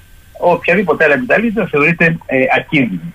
Τώρα, ο στρεπτόκοκος είναι ένα μικρόβιο το οποίο εάν έχει αναπτυχθεί μέσα στα, μέσα στα νοσοκομεία επειδή γίνεται η κατανάλωση, η μεγάλη κατανάλωση των αντιβιωτικών με τον καιρό αυτό γίνεται ανθεκτικό. Δηλαδή επιβιώνουν οι μεταλλάξεις που αντέχουν σε όλα πρακτικά τα μικρόβια που υπάρχουν στο νοσοκομείο. Πώς συμβαίνουν αυτές οι μεταλλάξεις; Με τον ίδιο τρόπο που τα εμβόλια μπορούσαν να βοηθήσουν τι μεταλλάξεις του ιού. Δηλαδή, έρχεται ένας άνθρωπος με ίωση. Πάω εγώ και ηλικίω, του δίνω αντιβιωτικό. Είναι γνωστό ότι τα αντιβιωτικά είναι αντί και βιωτικά. Τα βιωτικά είναι τα μικρόβια. Όχι, δεν είναι δηλαδή η λέξη αντιβιωτικά, όχι. Δεν έχουν καμία σχέση με τους ιούς, δεν μπορούν να σκοτώσουν ιούς. Άρα λοιπόν εδώ πάμε και στο λάθος του αρχικού πρωτόκολλου να δίνουν για τον κορονοϊό ε, αζητρομική. Τεράστιο λάθος. Εγκληματική αμέλεια. Βλακώδης πράξη. Δίνουμε λοιπόν εμείς αντιβιωτικό. Το αντιβιωτικό αυτό δεν θα κάνει τίποτα στην ενεργή νόσο, αλλά θα πάει και θα προσβάλλει, θα σκοτώσει αρκετά από τα σαπροφυτικά μικρόβια του οργανισμού μας, στο έντερο. Από αυτά θα επιβιώσουν όσα έχουν φυσική αντοχή στο αντιβιωτικό. Όταν λοιπόν εγώ θα κολλήσω ένα μικρόβιο, το οποίο θα έπρεπε κανονικά να σκοτώνεται από το συγκεκριμένο αντιβιωτικό, όταν έρθει σε επαφή με τα μικρόβια της χλωρίδας της ακίνδυνης, τα μικρόβια έχουν ένα σατανικό μηχανισμό όταν έρχονται κοντά να απλώνουν ένα πλοκάμι και να ανταλλάσσουν γενετικό υλικό. Άρα λοιπόν το παθογόνο θα αποκτήσει τα γονίδια αντοχής στο αντιβιωτικό που έχουμε ήδη εμείς εκπαιδεύσει τα δικά μας κολομακτηρίδια. Και έτσι τα καινούργια μικρόβια θα μας προσβάλλουν, δεν θα σκοτωθούν από το αντιβιωτικό που κάναμε τη βλακεία να καταναλώσουμε το προηγούμενο διάστημα. Έτσι λοιπόν, αν πάρω και δεύτερο και το ακυρώσω και τρίτο και τέταρτο και πέμπτο. Άρα λοιπόν, να πρέπει να θυμόμαστε, γιατί με ρωτάνε συνέχεια πάρα πολύ παρόλο που έχει μαλλιάσει η γλώσσα μου. Έχω μία ίωση τρεις μέρες και έχω πυρετό. Να πάρω αντιβιωτικό. Η απάντηση είναι όχι, εφόσον είναι ίωση. Αν κάνατε στρεπ τεστ και είναι στρεπτόκοκο, να πάρετε το αντιβιωτικό που τον σκοτώνει. Αλλιώς δεν παίρνουμε αντιβιωτικά. Όπως θα προσέξετε, δεν είπα κουβέντα για αντιβιωτικά. Μίλησα για τη φλεγμονώδη, μίλησα για τη σταμινικά και μίλησα για στοχευμένε θεραπείες. Σαφές, κύριε Κουβέλα. Δεν έχουν θέση στις εποχιακές λοιμώξει. Μάλιστα. Ή είναι σαφές. Ε, τι είπες, Κατερίνα, το μικρόβιο πώς θα φύγει; Μένει μέσα μας. Ρωτάει η Κατερίνα εδώ, απευθείας από το στούντιο. Το μικρόβιο λέει πώς θα εξαφανιστεί έτσι; Μένει μέσα μας. Το μικρόβιο, το παθογόνο, θα πρέπει να πάρουμε ε, υγρό ή, ή τέλος πάντων δείγμα από το όργανο που έχει προσβληθεί. Κάνουμε καλλιέργεια στο μικροβιολογικό εργαστήριο και κάνουμε και αντιβιόγραμμα. Δηλαδή, βλέπουμε ποιο από τα αντιβιωτικά μπορεί να το σκοτώσει. Αυτό το αντιβιωτικό που μπορεί να σκοτώσει το μικρόβιο Μάλιστα. είναι αυτό που θα μας δώσει τη λύση παίρνοντα Μάλιστα. αυτή την αντίβιωση για ένα συγκεκριμένο χρονικό διάστημα. Ε- Λεπτομέρεια, λεπτομέρεια. Στο αντιβιόγραμμα κάποιο αντιβιωτικό μπορεί να φαίνεται ότι σκοτώνει το μικρόβιο in vitro, στο γυαλί. Αλλά εκτός από την δράση των φαρμάκων, αυτό που το ονομάζουμε εμείς φάρμακο-δυναμική, υπάρχει και ένα σκοτεινό κεφάλαιο που αγνοεί και το 90% των γιατρών που το λέμε φάρμακο-κινητική. Φάρμακο-κινητική σημαίνει θα βρεθεί αυτό το αντιβιωτικό σε εκείνο το διαμέρισμα που έχουμε της φλεγμονή. Π.χ. έχω μία προστατήτιδα. Παίρνω το αντιβιόγραμμα που λέει ότι βοηθάει το αugmentin. Το augmentin έχει δύο συστατικά. Το ένα είναι η αμοξικυλίνη και το άλλο το κραυλανικό οξύ. Μπορεί λοιπόν να περνάει την προστατική κάψα μόνον το αντιβιωτικό, αλλά να μην την περνάει το κλαβουλανικό, το ενισχυτικό. Και τότε το μόνο που θα κάνουμε στο μικρόβιο του προστάτη είναι να το ενισχύσουμε. Χρειάζεται λοιπόν να ξέρει αυτός που θα μας δώσει το φάρμακο και τη φαρμακοκινητική του προϊόντος, ώστε να βρεθεί σε μεγάλη συγκέντρωση και να σκοτώνει το συγκεκριμένο μικρόβιο. Εάν δεν πάρει υπόψη του και τα δύο, ουσιαστικά θα εκπαιδεύσουμε το μικρόβιο στο καινούργιο αντιβιωτικό και δεν θα σκοτώνεται με τίποτα. Θα φτάσουμε να πεθαίνουμε από μικρόβια που μέχρι χθες ήταν ευαίσθητα στα γνωστά αντιβιωτικά. Αυτό είναι ένα τεράστιο παγκόσμιο κίνδυνο. Κύριε Κούβελα, πριν σας αποχαιρετήσω, πάω σε ένα τελικό ερώτημα, διότι και αυτά ήταν χρηστικά που, που είπατε σήμερα. Αλλά ερχόμενος στο, στο βασικό, στο αρχικό, αυτό που αναπτύξατε, με ρωτάει εδώ και πολλοί κόσμος, τελικά έχει προχωρήσει η ανθρωπότητα και οι κοινωνίες πέρα ίσως από τις πρακτικές προπαγάνδας και εξαπάτης εξουσίας ή ο κόσμος απλά έχει μεταβεί από ένα μεσιανισμό του υπερφυσικού στο μεσιανισμό μιας τεχνοθρησκείας, δικαιωματισμών και αυτοματισμών; Λοιπόν, οι άνθρωποι που το ρώτησαν, να τους πείτε ότι τους αγαπάω πάρα πολύ, είναι σαν να είναι στο μυαλό και στην ψυχή μου. Η επιστήμη, η σκέψη ανθρώπινη προχωράει. Δυστυχώς δεν προχωράει ούτε με τον τρόπο, ούτε με τον ρυθμό που κάποιοι θα θέλαμε. Βρισκόμαστε λοιπόν σε μια κατάσταση στην οποία έχουμε πετύχει πολλά, αλλά λίγα σε σχέση με αυτά που θα έπρεπε ή θα χρειαζόμασταν. Η επιστήμη λοιπόν και η, η ανθρώπινη σκέψη είναι σαν τον μπικίνι. Έχει αποκαλύψει πολλά, αλλά κρύβει τα σπουδαιότερα. Δεν μπορούμε για παράδειγμα να φτιάξουμε ζωή από το τίποτα, δεν μπορούμε να σώσουμε έναν άνθρωπο ο οποίος πεθαίνει και άλλα τέτοια σημαντικά γεγονότα.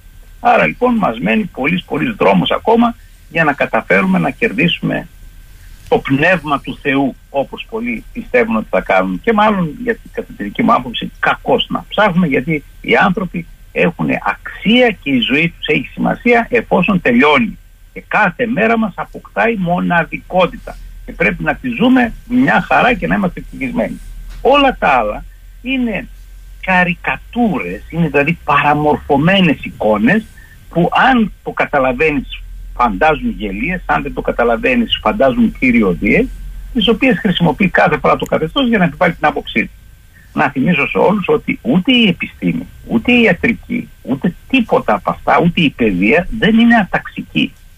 Αυτό περιλαμβάνει την άποψη του ισχυρού της εποχής. Είτε είναι το καθεστώς, είτε είναι κάποιοι νταλαβεριτζίδες εκεί μεγαλόσιμοι κτλ.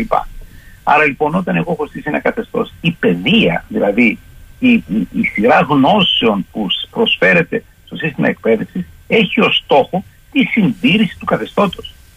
Δεν θέλει κανένα καθεστώς να κάνει τον πολίτη να σκέφτεται out of the box πρωτοποριακά για τον καλό της ανθρωπότητας.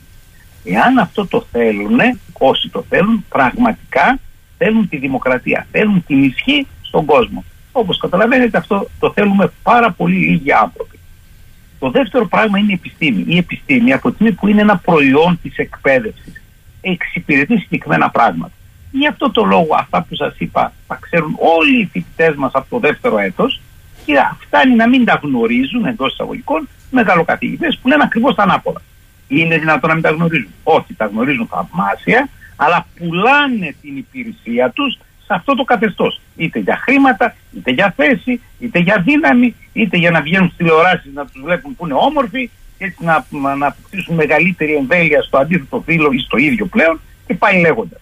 Έχουμε λοιπόν μια κατάσταση στην οποία οι άνθρωποι θα πρέπει πραγματικά να βουτήξουν το μυαλό τους στη γνώση και αυτό δυστυχώς δεν γίνεται από τις παρεχόμενες ε, υπηρεσίες μέσω του διαδικτύου της τηλεόρασης.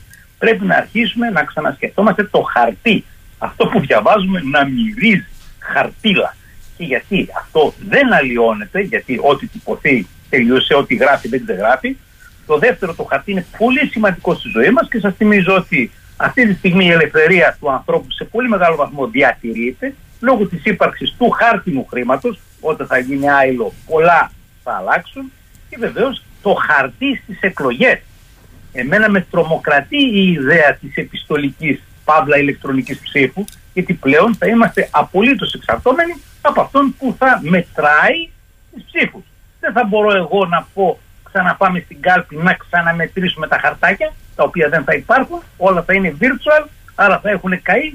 Άρα λοιπόν το χαρτί στο δικό μου πτωχό μυαλό έχει να κάνει με την απόλυτη ελευθερία του ανθρώπου. Στο χαρτί βασιστήκαμε με, για τη μόρφωσή μας, εκεί γράφαμε τις ιδέες, εκεί εξαπλώθηκαν οι ιδέες όταν ο Γουτεμβέργιος, ο Μακαρίτης ανακάλυψε την τυπογραφία, εκεί στήθηκε όλη η ανάπτυξη της τεχνολογίας και της βελτίωσης των συνδικών ζωής μας, γιατί έτσι μάθαμε για την υψηλή τεχνολογία, είτε αυτό το λέγανε πηξίδα, είτε όπως το λέγανε, και έτσι έχει προχωρήσει η ανθρωπότητα. Και οι εκλογές γινόντουσαν πάντα με χαρτάκια. Δεν βρίσκω κανέναν λόγο να προοδεύσουμε και να γίνουμε ε, ηλεκτρονικές εκλογές, ηλεκτρονικά τα μέσα μάθησης κτλ. Γιατί αυτά ελέγχονται. Άρα λοιπόν ο κάθε πολίτης πρέπει να ακολουθήσει τον παραδοσιακό τρόπο που έλεγε και το Ευαγγέλιο. Η Αγία Γραφή και η Ιερά Παράδοση. Ό,τι δηλαδή θέλει να μάθει εγγυημένο θα ανοίξει βιβλίο και τα υπόλοιπα θα τα μάθει στόμα με στόμα από τον συνάνθρωπό του.